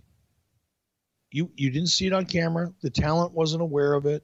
Chris Jericho, Bill Goldberg, you know, all the people that like to talk about what was going on in WCW at the time, they had no fucking clue what was really going on at WCW at the time. The only thing that they knew was is what was happening at Nitro when they showed up on Mondays or on the house shows. That they knew, but they never got near the epicenter of what was really going on then, and it was ugly internally. It was ugly. It was stressful. I was under a tremendous amount of stress, as was everybody else, and Janie was my rock you know, Janie was Dusty Rhodes' rock. You know, Janie was Dusty's right hand person, right? And when I kind of ascended through the ranks, because I was close to Dusty and I was close to Janie, you know, even when I first started, there was a talent. We'd all drive together. It was me and Dusty, and you know, most of the time, Janie and Doug Dillinger are, are the ones that would travel together. So as I kind of ascended through the ranks, and I needed, you know, my right hand person, somebody that I could trust, that I knew was loyal, that would tell me the truth, that was um, impervious or immune, I guess, to the political manipulations and all the, the, the, games the talent would play. You know, Dixie uh, Dixie. Oh my God, Janie had seen it all. She was very experienced. She grew up in Texas. You know, she she came up at a very young age. You know, at a time. You know, she knew Terry Funk. She was a part of the whole you know, beginning and end of the territory culture. So she she knew it. She was probably one of the smartest people, smart to the wrestling business people in all of WCW when when I got the opportunity to to be in control. So she was naturally my executive assistant, executive secretary. And everything went through Dixie, uh, Janie. I wouldn't take a meeting. I wouldn't take a phone call. Nothing happened unless it went through Janie. So, and she knew where the bodies were buried. I mean, she knew it all, not just with me under my tenure, but you know, she was around WCW from the beginning of WCW time when Turner took it over. So Dixie was, or I keep calling her Dixie, and I'm so sorry for that. Janie was critical to everything that was going on in the office. She was kind of the central focus. And Jim Ross offered her a gig to come because Jim worked with her too. Jim knew Janie's value, no question about it, because Jim worked as closely with Janie as I did, maybe closer over a longer period of time. So when Jim went to WWE and he made her an offer, it was, you know, number one, Janie was exhausted mentally and emotionally. And I, I don't want to put words in her mouth. We've talked about it subsequently, obviously, but she was mentally and emotionally drained, not only by, by what was going on internally, but my by my reaction to it. I went from being pretty easy and fun. Not, not not that I wasn't a challenge, even when things are going great, because I have a strong personality and, and a certain way of do, doing things, which is challenging for many people. But it never was a problem between Janie and I. She was a part of my family. She would babysit our kids. When Lori and I would want to go out of town, Janie would come over, and you know my kids called her Auntie Janie. You know, and and she traveled with us I mean, she was a part of our family. So when Jim Ross offered her a gig, between the amount of money they offered her, they meaning WWF, and the fact that she was so emotionally drained by what was going on internally, politically, and my reaction to it, she she was she called me and told me she was she was going to go, and she cried, you know, and I I was shocked I was very emotional about it. I was devastated. And just because, like I said, she felt like part of my family. And not just me, but my wife and my kid. Lori and Janie and a couple of the girls from the office and Liz, uh, you know, Liz would all come out to Wyoming and go trout fishing together in the fall. We got still have pictures to this day of Liz and Janie and a couple of the other other girls that worked in the office that would come out here to where we live now in Wyoming, and they'd have you know what they call them girls' weekends, you know, once or twice a year. I mean, that's that's how much it hurt when I thought you know Janie was going to leave, and I and I did make her a big offer. I, I paid her a lot of money, paid her six figures to stay. I, and Harvey Schiller said, Eric, what are you doing?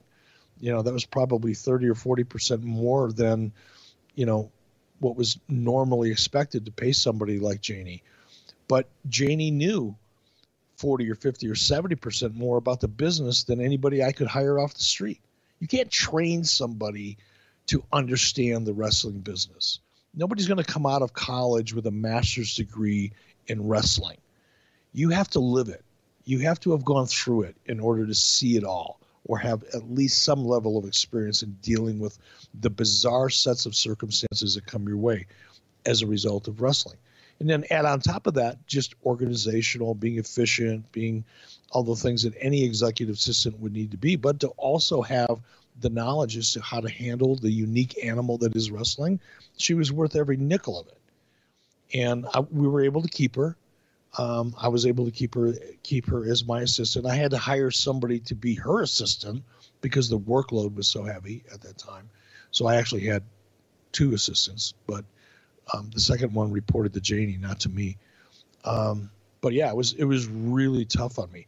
Nick Lambros, the second part of the the question, um, there was no issue with him leaving, but you know he and I, you know, Nick was a great great support system for me, you know, for a couple years.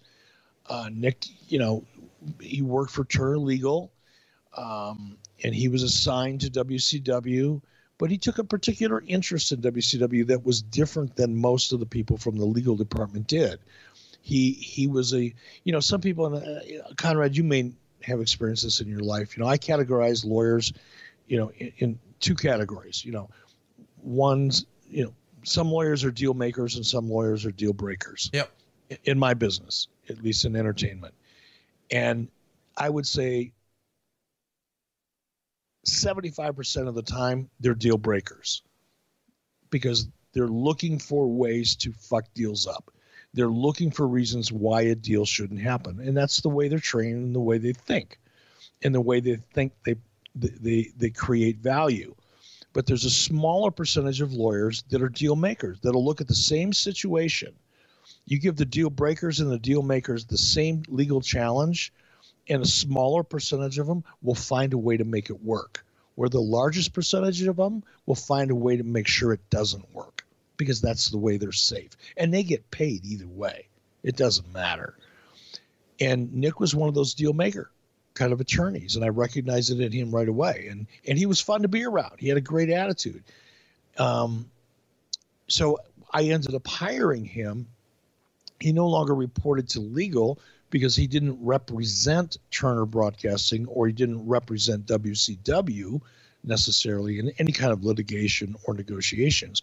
But he was great in terms of being able to facilitate contracts and you know streamline the legal process so that when it got bumped up to Turner Legal, it was pretty much bulletproof. And it worked really well. The challenge with Nick and I is Nick, like a lot of people in 1998, started getting very political and started spending more time kind of wondering where he was going to land after the merger than he was thinking about what was best for WCW. And I saw that. I saw the I, I saw it.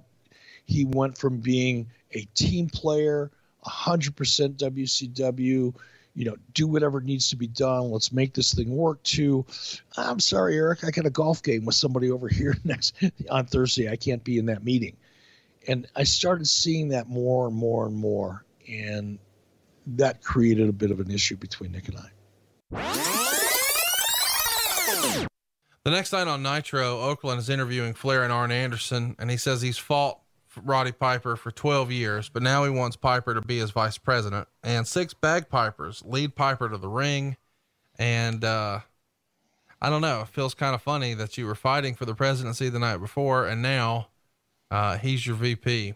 A week later, Okerlund would uh, introduce Flair and Piper, and of course, they're coming out with Arn Anderson and Asia, of all people. They're coming out to Piper's bagpipe music, and um, he's going to start taking some shots at Buff Bagwell, and that eventually leads to Flair and Piper defeating Buff Bagwell and Dean Malenko in 10 minutes and 15 seconds. Uh, this is starting to, to sort of build towards a Buff Bagwell Roddy Piper match at Bash at the Beach why was the decision made after having him work a couple of matches with Flair to then pivot to Buff Bagwell? What's the thought process? Because I think we got as much out of him and Flair as we could get. I mean, the story we've just been telling, what is it? It's taken us through a year and a half. Yeah. And there's been a lot of Flair and Piper in the middle of all of that. At some point, you have to pivot you can't keep telling different variations of the same story over and over and over and over again and expecting it to work. Well, why is Buff the guy though? Why is he chosen? You know, Buff Buff gets a lot of heat because of things that he's done since this time, but you know, in 97, in 98, he did have a great look. He, he could work in the ring. He, he was, he was, you know, not the best worker on the roster, but he certainly could work with just about anybody. And he and he did have that character you wanted to see get his ass kicked. I mean, he did play a good heel role, you know, particularly at this time. So I, I don't think it should be that big of a stretch of imagination for a guy who is kind of coming up the ladder uh, in Mark Bagwell to get an opportunity to work with an established babyface like Roddy Piper. I, I you know, I, I think that should be fairly obvious. What's the thinking? Or at least, at least understandable. What's the thinking in doing a boxing match and having Mills Lane as the referee? Of course, Mills Lane is the famous referee that I think most people remember was the dude who was turned into claymation for MTV during the celebrity death matches. And he's the referee who was there during the whole ear biting scenario. And there's just lots of famous Mills Lane boxing moments, but he's here and he's a referee in a boxing match between Roddy Piper and Buff Bagwell. Is this just, hey, they did this at WrestleMania with Booker T. Let's do it again. No, it's not that at all. It's Roddy. Roddy boxed. Roddy, you know, built his character. A lot of the promos that he's done over the years, you know, he would recount the days, you know, as a fighter. You know, one of the unique things about Roddy is he often referred to wrestling matches as fights. He talked about the number of fights that he had, not the number of matches that he had. So Roddy oftentimes kind of framed himself in, in a character as kind of a, a street fighter boxer. And this was something that Roddy felt that he could do um, more effectively than he could go out and have, you know, a Dave Meltzer, you know, five star, you know, Japanese match. Uh, he gave it uh, a half a star, and, and he says that. Uh, by the way, I guess we should mention Buff won 34 seconds into the third round. Uh, Meltzer would say this was bad, but it could have been worse. Actually, Piper did a very good job of doing worked boxing, and Bagwell was also better than expected. Piper didn't even appear to tire at 48 years old with those big gloves.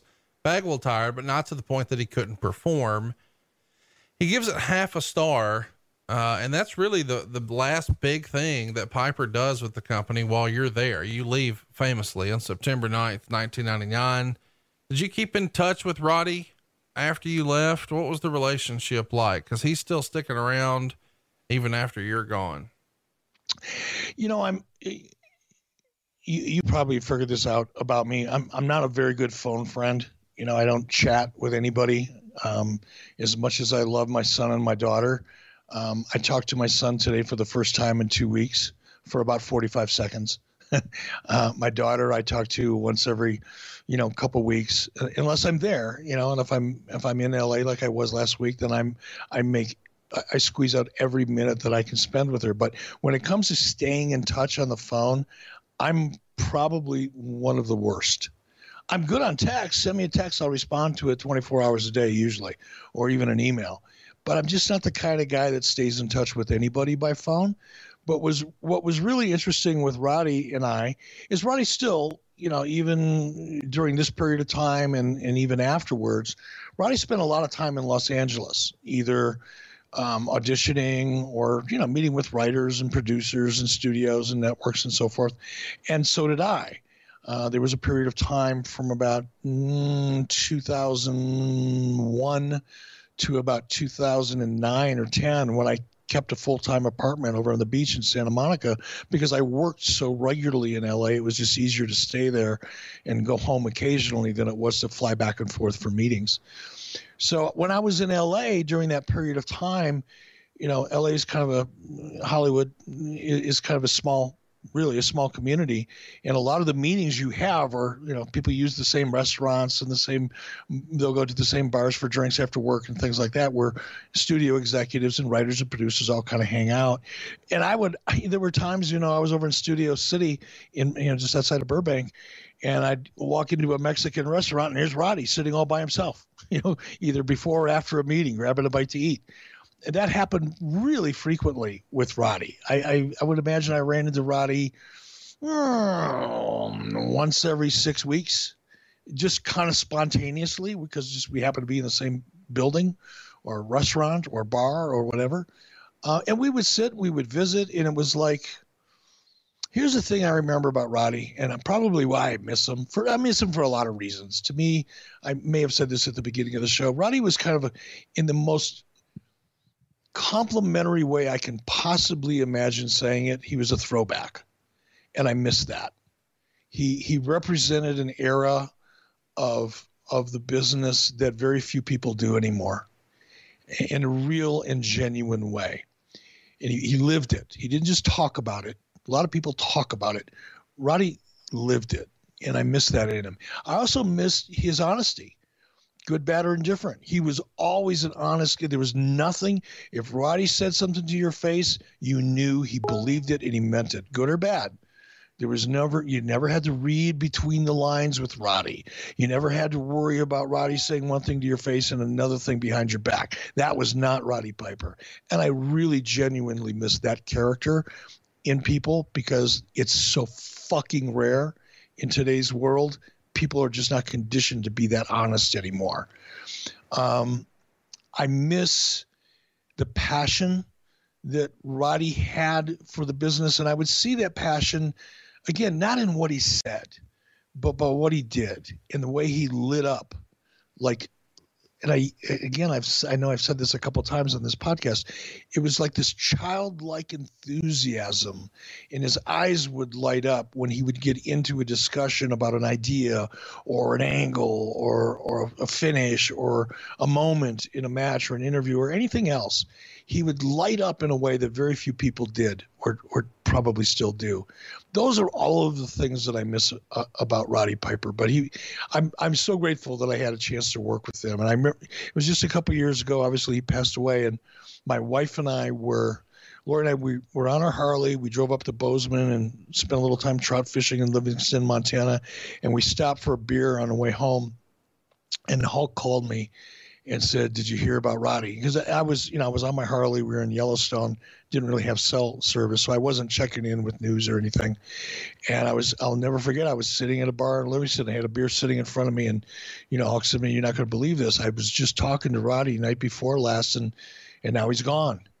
And it was just, I, I not because I had affection or respect for Roddy, and I don't want to make it sound like we were best friends or anything like that, because that wasn't the case but there was a relationship there um, that I do miss. You know, I, I really do. And one of the last things I'll say, and I said this about Randy Savage too, and it was true in Roddy's case as it, as it was with Randy's. One of the reasons I think I put Roddy on a bit of a pedestal um, in terms of the people that I've had the pleasure and the honor of working with is because I remember seeing Roddy when Roddy wasn't even, he didn't even know I was around he thought I was in catering or out on the floor doing something at the ring or something during the middle of the day. But I would watch Roddy as he talked to not only my kids, because my kids were around frequently, but I saw when there were other younger kids around, the way that Roddy would spend extra time and make so sure that those kids felt really, really important and that that brief moment of meeting Roddy Piper or talking to Roddy Piper was something that made them feel good about themselves. That's how I judge people. That and, and Roddy Piper was. I'm gonna get a tear in my eye. Roddy was Roddy was the best of the best. There was an, a massive amount of anticipation on everyone's part. The fans, everybody in WCW, you know, pay per view company. I mean, every everybody felt we knew this was going to be the show of shows for WCW up to this point. and everybody, and I'm not just talking about Hogan for sure. Everybody had worked so hard for 16 or 17 months for this particular moment. Other talent, writers, producers, everybody, Sting himself, everybody had worked really hard at, at getting to this exact moment. So let's go back to earlier in the day. I got to the building probably about 11 o'clock in the morning, a little earlier than I normally would for a pay per view. We were on the East Coast. Obviously, the pay per view didn't start till I think 8 o'clock at night. Typically, I would get to the building around noon or 1 o'clock for a production meeting, but I got there a little bit earlier that day. Probably because I was thinking about my own match and I knew that I was going to be a little busier or more distracted at the at the very least because I was going to be in in in the ring, and I was intimidated by that. By the way, I'm, I'm not going to lie; it's the first time I had ever done it. Um, I didn't want to let anybody down. That was my biggest fear. I wasn't worried about embarrassing myself or doing anything stupid, but I was worried about, you know, I didn't want to let Larry down. I didn't want to let Bret down. I didn't want to let anybody down, especially the fans. I wanted it to have a good payoff. And I was slightly preoccupied with that. So I got to the building early. Things went pretty well. I think Sting got to the building about 1.30, 2 o'clock, which would have been right about on time for him. Now, you know, we pretty much had an idea what we knew what the finish was going to be going into this. So there was no there was no question about you know who was going to win and who was going to lose. We knew that. We had known that for 12 months. The question was how do we get there? So Sting showed up in my my dressing room. Hulk was already there, um, and when he walked in, I don't want to over dramatize this, and I also want to say I'm I'm not going to share everything in this recall because some of this stuff was personal to Steve Borden, aka Sting, and since he's never shared it, it's not up to me to do that. Just not going to do it. but I will give you as much information as I can. So we Sting walks in, and both Terry and I kind of had the same. We didn't acknowledge it to each other, but we both had a similar reaction, which is, "Wow, you know, he he doesn't look very excited about this." This was before we had one syllable of a conversation about what the finish was going to be or how we were going to get there. It, Sting, much like Meltzer observed during Sting's walkout, Sting had the same lack of energy or presence, I guess is even a better way of saying it. It was almost like he was only half there when he walked in the room. Now, Sting had, and I think he has acknowledged in the past, that he was going through a lot of personal things in his life at the time. And ironically, because I I had become very close to Sting leading up to this this particular angle. Sting came out to Wyoming with his former wife and, you know, was looking and buying property right down the road from me. And we went to Yellowstone together and did a bunch of nature photography. I mean, we rode Harleys together. I'd occasionally go to, over to his house on the weekends. And when the weather was good in Atlanta, we'd jump on our Harleys and drive around. So it wasn't like we just had a purely business relationship. Certainly not best friends or anything like that, but we were, we were close enough where we would, you know, we would talk generally. I didn't know because you know Sting, you know during the the whole Crow angle as it began, and the character just kind of showed up in the rafters and didn't really talk and you know, didn't really engage with anybody. Well, that wasn't just the character; that was really what was going on with Steve Borden. He, Steve used to be he wasn't like a huge party animal. He not at all. As a matter of fact, um, he he you know, he wasn't the guy, you know, hanging out with the boys at the bar. He wasn't that kind of a social animal. He and Lex, even, you know, prior to all of this, you know, pretty much stayed to themselves. You know, they didn't hang out with the with with, with the team, so to speak, after the shows. But Steve was always very sociable. You'd see him backstage, and he was always talking to people and laughing and joking and playing cards and doing all the things most guys did. But once we started the Crow character and that, that angle leading up to this pay per view, I didn't really notice it a lot at first, the first several months, but Sting would show up very late because he didn't, you know, we weren't working out finishes. He wasn't cutting promos. He wasn't doing all the things that normally would happen during a show. He was simply showing up. We knew what the stunt was, we knew what the entrance was, we knew when it was going to be. It was pretty cut and dry. Um, so he'd get to the building in time to rehearse the the rappel um, with with Ellis Edwards and then he'd go off by himself. And he didn't socialize a lot. I quit socializing or talking to, to Steve just as much simply because I just didn't see him. He'd come into the building and do his thing and he'd leave. And he was almost like a ghost, uh, very similar to his character, believe it or not. So, what we didn't realize, and what a lot of us didn't know, is just the depth of the personal issues that Steve was having in his life. It wasn't apparent to us. Now at Starcade, you know, now fast forward 16 months. Now we show up at Starcade, and now it's time to kind of change that pattern. Steve we had to get to the building pretty early. Now it's time to sit down and talk. And I know this is going to sound ridiculous, but none of us had seen Steve without his gimmick on, right? We didn't realize that he quit working out. We didn't realize, for example, I know this sounds artificial or, or superficial, I should say, and, and childish, but he didn't even bother to, to tan.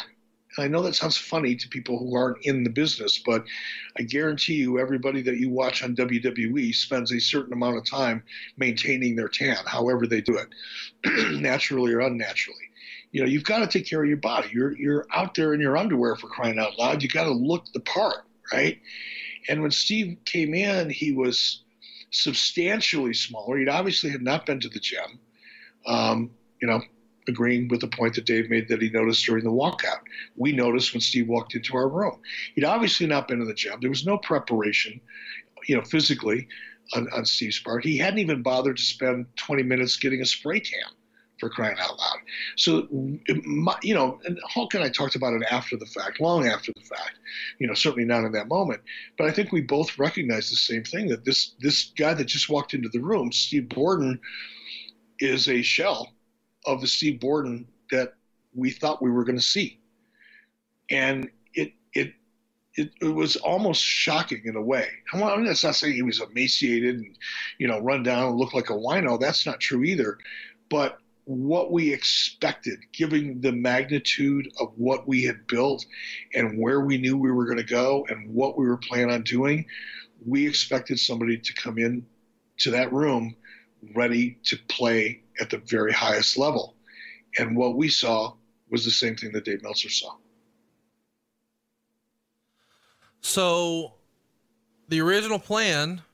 Tell us what the original plan for the finish was, and and when why you thought it needed to. I mean, you explained why it needed to pivot, but what the pivot was and who suggested it. You know, this is going to piss a lot of people off. You know, the original finish was Sting was going to go over. How he was going to go over, that wasn't my deal. You know, I, I, I didn't ever get involved, even at this point, in the details of the finish just wasn't my strength. I can't emphasize that enough. And and rather than engaging myself and involving myself in things that I knew I didn't really know enough about, um, I let the talent have a lot to say, especially somebody like Steve and Hulk Hogan. Who who better, you know, who on our, our roster of talent not talking about wrestlers, but in terms of producers and bookers and whatever you want to call them, agents, who better than to figure out a great finish for that particular match than the two guys involved, right? In normal circumstances, that would have been easy to do. This was not a normal circumstance. We knew what the finish was that we wanted before we got to the building, before we before we got on a plane. we knew about it months in advance. We knew we wanted Sting to go over. How he went over, he had to go over strong. He had to. We had to end the story exactly the way the audience wanted it to end, on the highest note possible. That was the finish going in. How how we were going to get there on a step by step basis um, I can't tell you because I wasn't involved. Now, in terms of the changes as a result of really feeling and believing, as much as you know, I like Sting as a human being, as a friend, as a performer, as a, one of the most loyal WCW you know talents on the roster. He just he wasn't up for it. It's like he, I, I want to try to do an adequate job of explaining this without over overstating it it's almost like he didn't believe it was actually going to happen long, long, long before he got to the months ago. Maybe when the whole angle first started. This is the. I'm not saying he felt this way. I'm saying this is the impression that we had. I had. I'll speak for myself. Um, the impression I had is that this whole thing, this whole big buildup, um, he never believed it was really going to happen. He, he believed he was going to get screwed out of an opportunity, and he quit six months before this event. He quit caring. He quit take care of himself. He, he quit preparing.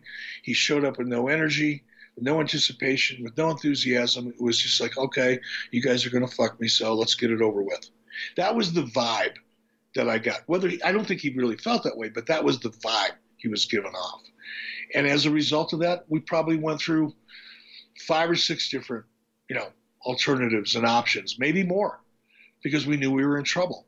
Terry, you know, after you know we talked with with Steve and Terry and myself, you know, Steve left the room and we said, okay, let's reconvene in an hour. Let's think about where we're at. Let's think about what we've talked about so far, and then we'll come back and pick it up again in an hour. Because sometimes you just got to let this stuff kind of set in and start to visualize it and make sense out of it. And uh, after Steve walked out the door, you know, Terry and I both just looked at each other, and, and Terry said, you know, brother, he's he's not ready. He's not into this. I, and I I agreed with him not because he was Hulk Hogan and as Dave Meltzer or you know any other dirt sheet writer probably would have wanted to write at the time that you know I was letting you know Hulk Hogan run the company. It wasn't it. It just wasn't it. And as evidence, you know, not that I'll ever use Dave Meltzer to prove a point, but you know, the same vibe that Meltzer had was the same vibe that we had. It's like, dude, we spent an entire almost a year and a half building this angle we've sacrificed, by I mean sacrifice, but we've used so many great characters along the way to escalate this arc and to make sure that it builds appropriately. We maintain momentum. We've done something that had never really been done before in recent wrestling history, and and and hasn't been done yet, by the way, which is you know creating a story at the very beginning and building it over the course of 17 or 18 months and not only doing it, but doing it as, as well as we did almost flawless, arguably, in, in, in to be honest about it. So to get to that moment and to feel before we even, you know, had lunch, like the air was out of the bag was very disappointing for everybody. I'm sure it was disappointing for Steve. I know it was disappointing for Terry. I know I was disappointed, and I know everybody that tried to had to make you know had to had to figure out how to solve this problem um, was as frustrated as we all were. So you guys make the pivot to do the screw job finish. How do you lay it out to Nick Patrick and, and Bret Hart? Again, you know, I'm not, I'm not begging off. And it's, I mean, if I would have been involved in it, I would walk you through, you know, my, my involvement in it. I was involved in the discussion in terms of, okay, we, we, we've got to change the finish. We've got to come up with something different than what we came up with because what we came up with isn't going to really work. Um, then it went to, you know, the Kevin Sullivans and, and Terry himself and Steve and everybody involved. And I'm sure that, you know, Terry Taylor probably chimed in to a degree as he would and should have. Um, you know, I, I didn't get involved in the finish or the, or the, or the details of it. You know, in the time since then, the referee, Nick Patrick, has said that one person, the boss of WCW, came and told him to do one thing, and then the real boss of WCW came and told him to do something else. And he's referencing the fast count. And it's insinuated that you told Nick Patrick to do the fast count and that Hogan told him to count regular. Did you tell Nick Patrick to do the fast count? No, no. And look, well, let me, let me, let me retract that. Maybe, maybe if at some point during the course of the day, and I know this is going to sound like smarmy and sleazy, like I'm trying to avoid it. I hope the people that listen to the show and have been listening to the show, you know, for the six months you and I have been doing it, I think it's almost six months, realize that I'm not afraid to take any heat or responsibility for some of the stupid shit I did. I'm not. I have, I have no qualms about taking responsibility for some of the bad decisions I made or mistakes that I made along the way. Um, I'm not going to take it here, um, at least not where I deserve, where I don't deserve it. Now, here's how here's how Nick Patrick may have been telling the truth, to a degree. If at some point during the course of the day, Kevin Sullivan, or Terry, or Steve would have come to me and said, "Okay, we've got to figure it out. Here's what we're going to do." Great as long as it got me to where I needed to be, again, the end always hangs in the beginning. As long as that show ended exactly the way I wanted it to end, I didn't really give two shits how we got there.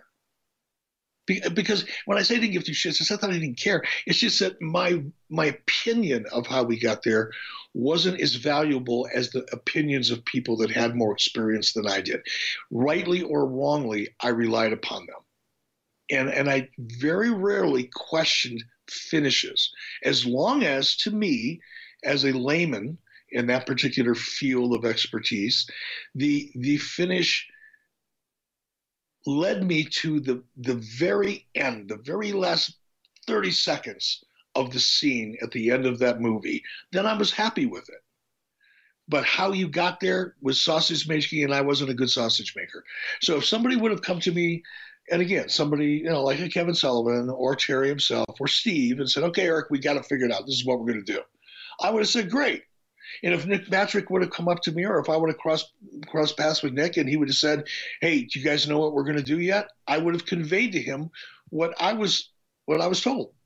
Okay, here's what we're going to do. And I also would have said, by the way, make sure, as I often did, not just in this case, but you know, when it came to a match of this high profile with personalities as big as this and, and this high profile, I would have made sure that that referee was in the room while the finish was being laid out. Okay.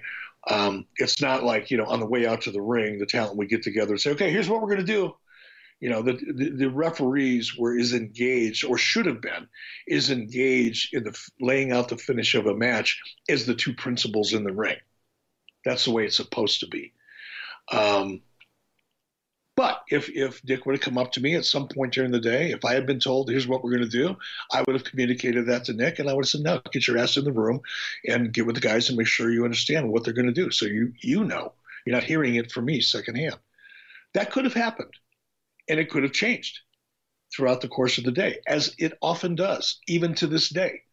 Finishes change right up to the last moment in one of the most successful, well oiled, well structured wrestling companies in the history of the world. So it wasn't unusual then, as it's not unusual now. Um, but we weren't as good at it then. The communication wasn't as good. The infrastructure, the process, the protocol probably wasn't nearly as good as it could have been, or there wouldn't have been any confusion. And there was. Admittedly, there was confusion as a result of the lack of good communication and, and protocol.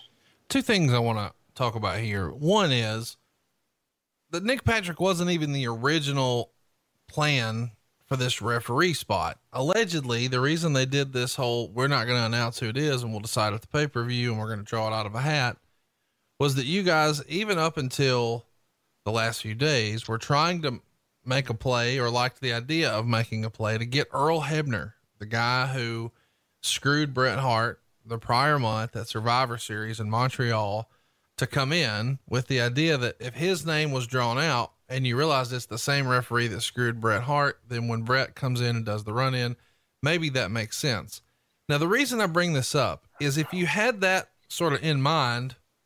We didn't, though. I mean, we didn't. And we can play with that if you want to, you know, hypothetically. I, I have no problem doing that because I love the idea.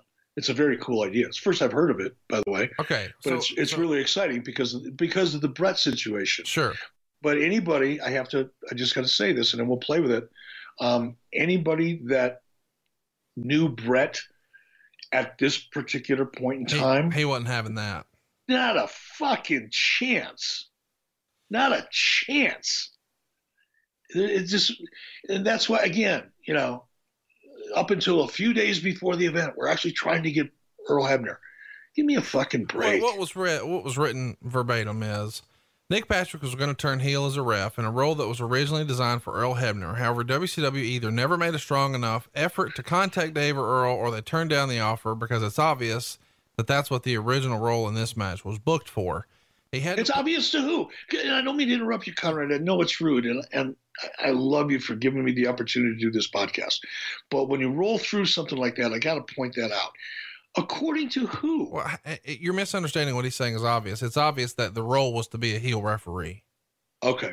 So, I mean, we understand, we agree on that, right? It's obvious that there's going to be a heel referee. That's the reason the Bret Hart situation happened. So maybe he's freestyling, but it would have been pretty awesome if Hebner would have won the, the referee lottery, but that wasn't in the plans. Um, Meltzer would write after a lackluster match, even which saw boring chance two minutes in, Hogan delivered the foot to the face and the leg drop finish. At this point, the plan was for Patrick to deliver a fast count and have Sting still kick out before three, but Patrick would rule it as a pin, leading to Bret Hart avenging the wrong done to him at Survivor Series and getting the match restarted, taking over as referee, leading to Sting winning with the Scorpion submission in the middle. A funny thing happened. Patrick didn't count fast. Now I'm going to keep going through the recap because Meltzer makes some good points in here. But first, I want to ask was Bret Hart always supposed to be involved in the finish? I mean, we know that, you know, how we're going to get there is going to change, but it does feel like if he's the referee in your match for Thunder, which we talked about, uh, or Nitro rather, that maybe having him come back out, you've already had a, a precedent set that he's a referee. Did that just fall in your lap, or was that ever even discussed before day of, as far as you knew? Uh, honestly, I'm not sure I understand the question. The, uh, so, so th- three days before, was was Bret Hart going to do anything beyond referee your match? Oh, I don't think so. Okay.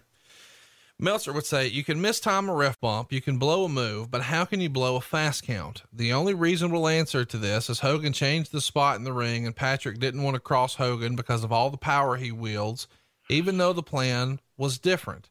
Coming off the Hart Michaels deal, which has been the catalyst for everything in the business since, is Bischoff and Hogan and nobody else, perhaps Sting, decided to do a non fast count when there was supposed to be a fast count on an angle. Is your head spinning yet? But that doesn't make sense either because why would they have the announcer sell it as a fast count the next day so hard when in fact it wasn't?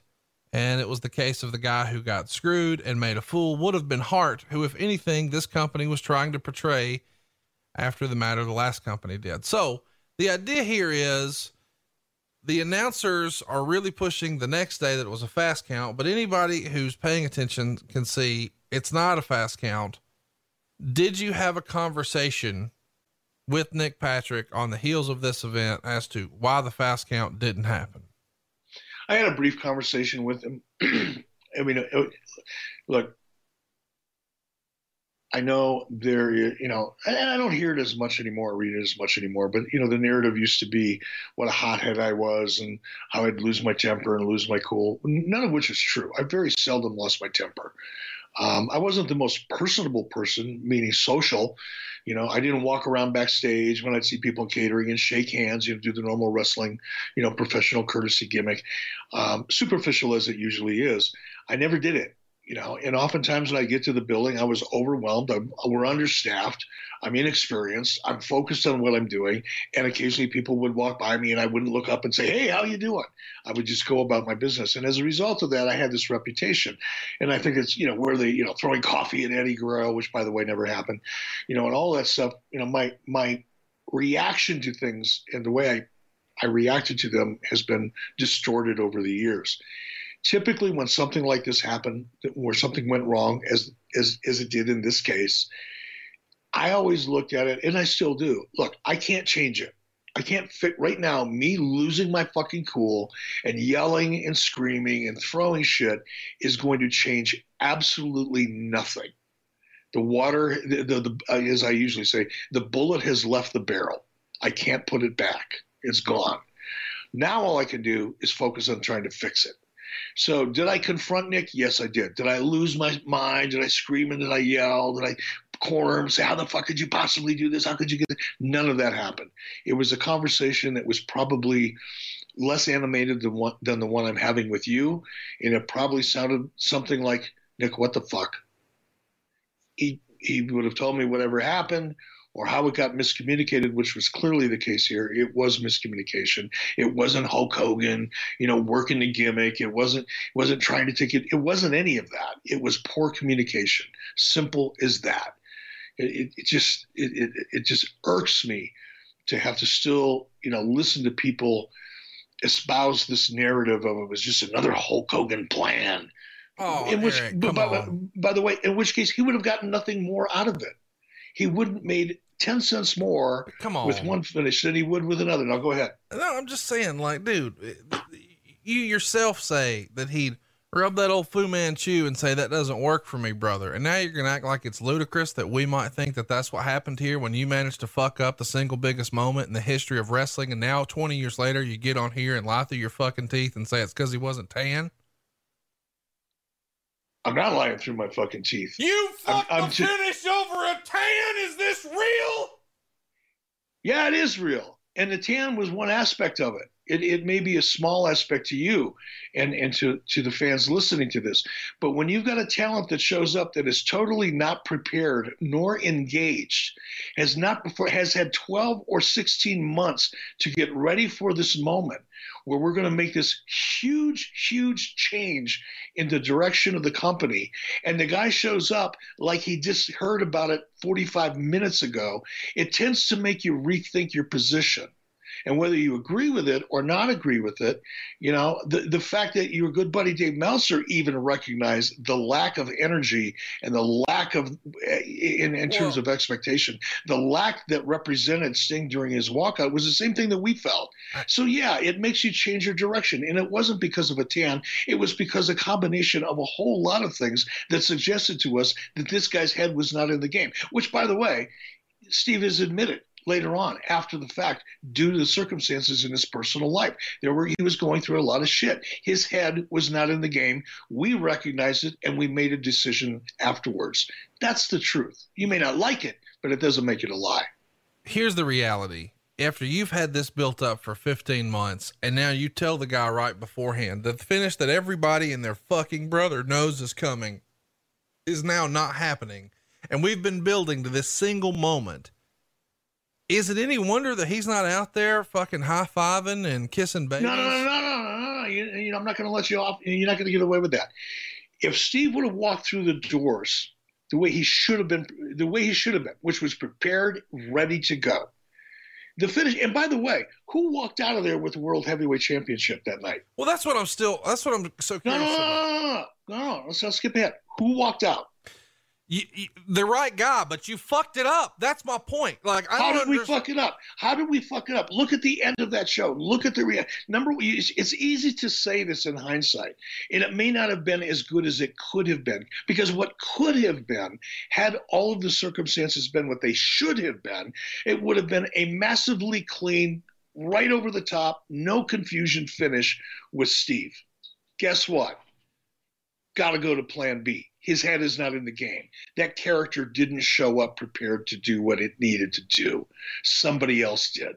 So we had to adjust to make sure that we got the reaction we wanted to get. Yes, it was a decision. Yes, it was a choice.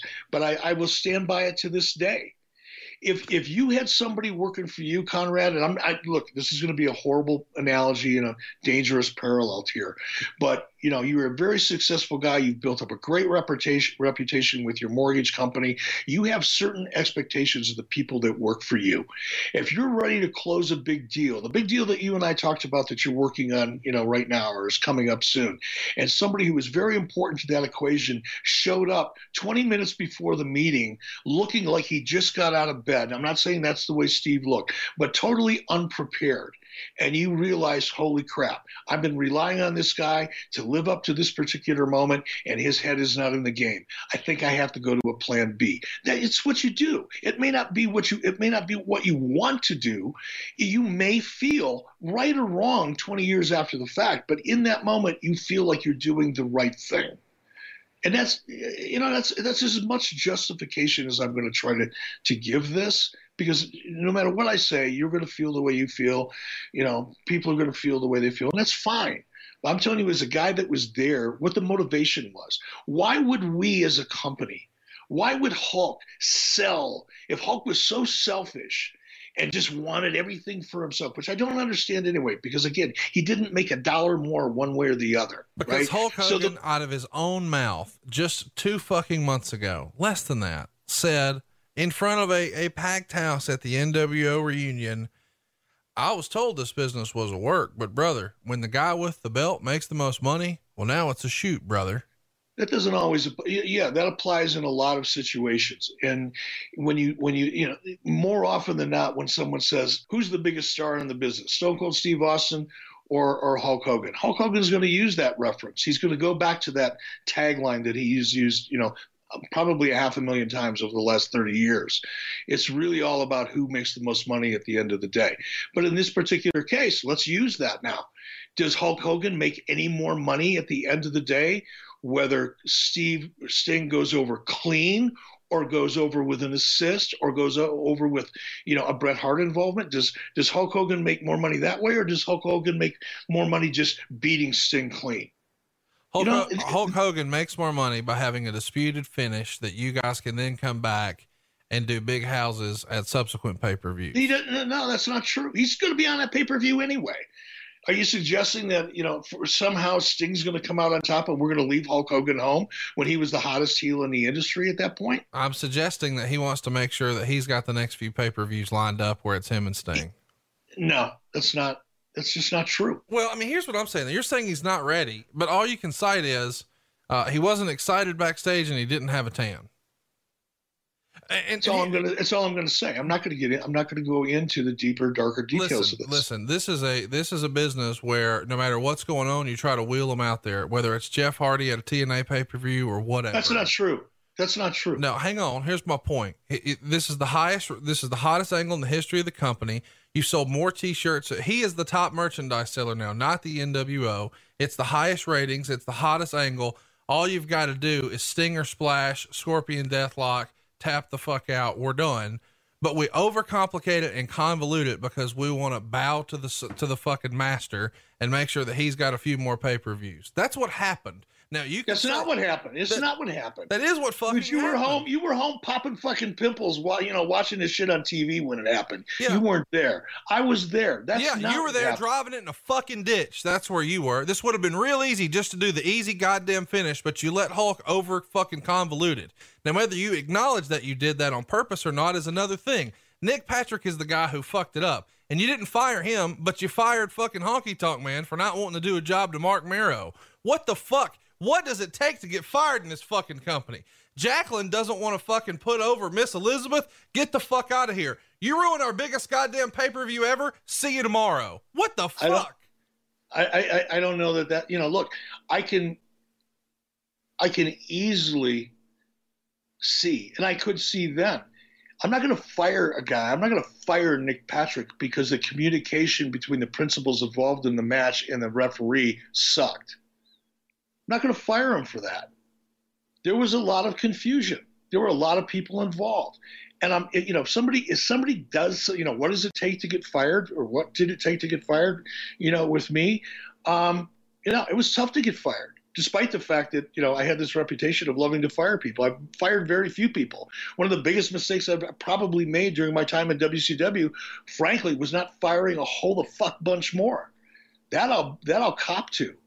Um, and maybe I should have fired Nick, well, but I don't think it was Nick's fault. I think it was the agent's fault, and I think it could have been the talent's fault. So let me what? ask. Let, let me ask. Since you said his head's not in the game, you guys go to a rematch the very next night. I don't know why the fuck you're giving away your biggest shit ever the very next night on Nitro, but you were. But you go off the air before it's done. You get more complaints than any time in WCW history the Tuesday after because you promised the match and then don't show the finish. But you do smash the competition in the process, which is the name of the game. It's numbers. You get a 4.6. Raw gets a 3.6. Eventually, you strip the title of Sting, which backs up what you're saying. His head's not in the game, blah, blah, blah but you fucking give it to him in February. What's the difference? Magically, his problems at home are better? What'd you do? Get him a goddamn tanning bed? What changed between the end of December and fucking Super Bowl in February? You done? Jeez, Conrad. Settle down, big man. All right, Eric, that's it, man. The end of our, uh, our very first ever best of edition and uh, it's your birthday. What are you going to go do? What are you going to celebrate? How are you going to ring in the new 64 year old vert? you know, uh, Sonny Onoo and his wife uh, Julie are here. So I'm guessing while I have an extra night here in Las Vegas with them, I'm probably there's probably going to be copious amounts of sushi involved. Well, that sounds good. And maybe when you get home, Mrs. B can give you a present from Blue Chew, maybe? Yeah, no, Mrs. B is in Los Angeles uh, visiting with our daughter who ran a marathon uh, on Sunday. So, um, yeah, Mrs. B's not home now. I get home a day before Mrs. B, so I'm going to probably load up on the Blue Chew, make sure everything's uh, ready because I haven't seen her now in about two weeks, so I've got to remember just how impressive I really can be. Well, go make an impression, Tiger, and happy birthday uh, from myself and everybody who's enjoyed the show this last year. We really appreciate all of your support.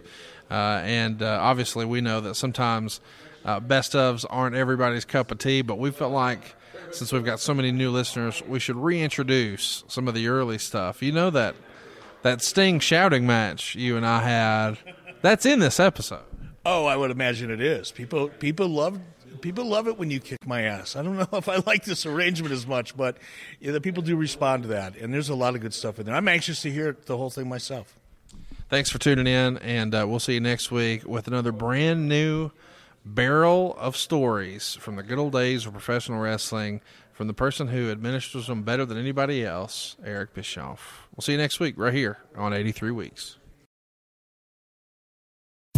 John brings his skewed sense of humor. Jeff brings tips to cut strokes off your next round.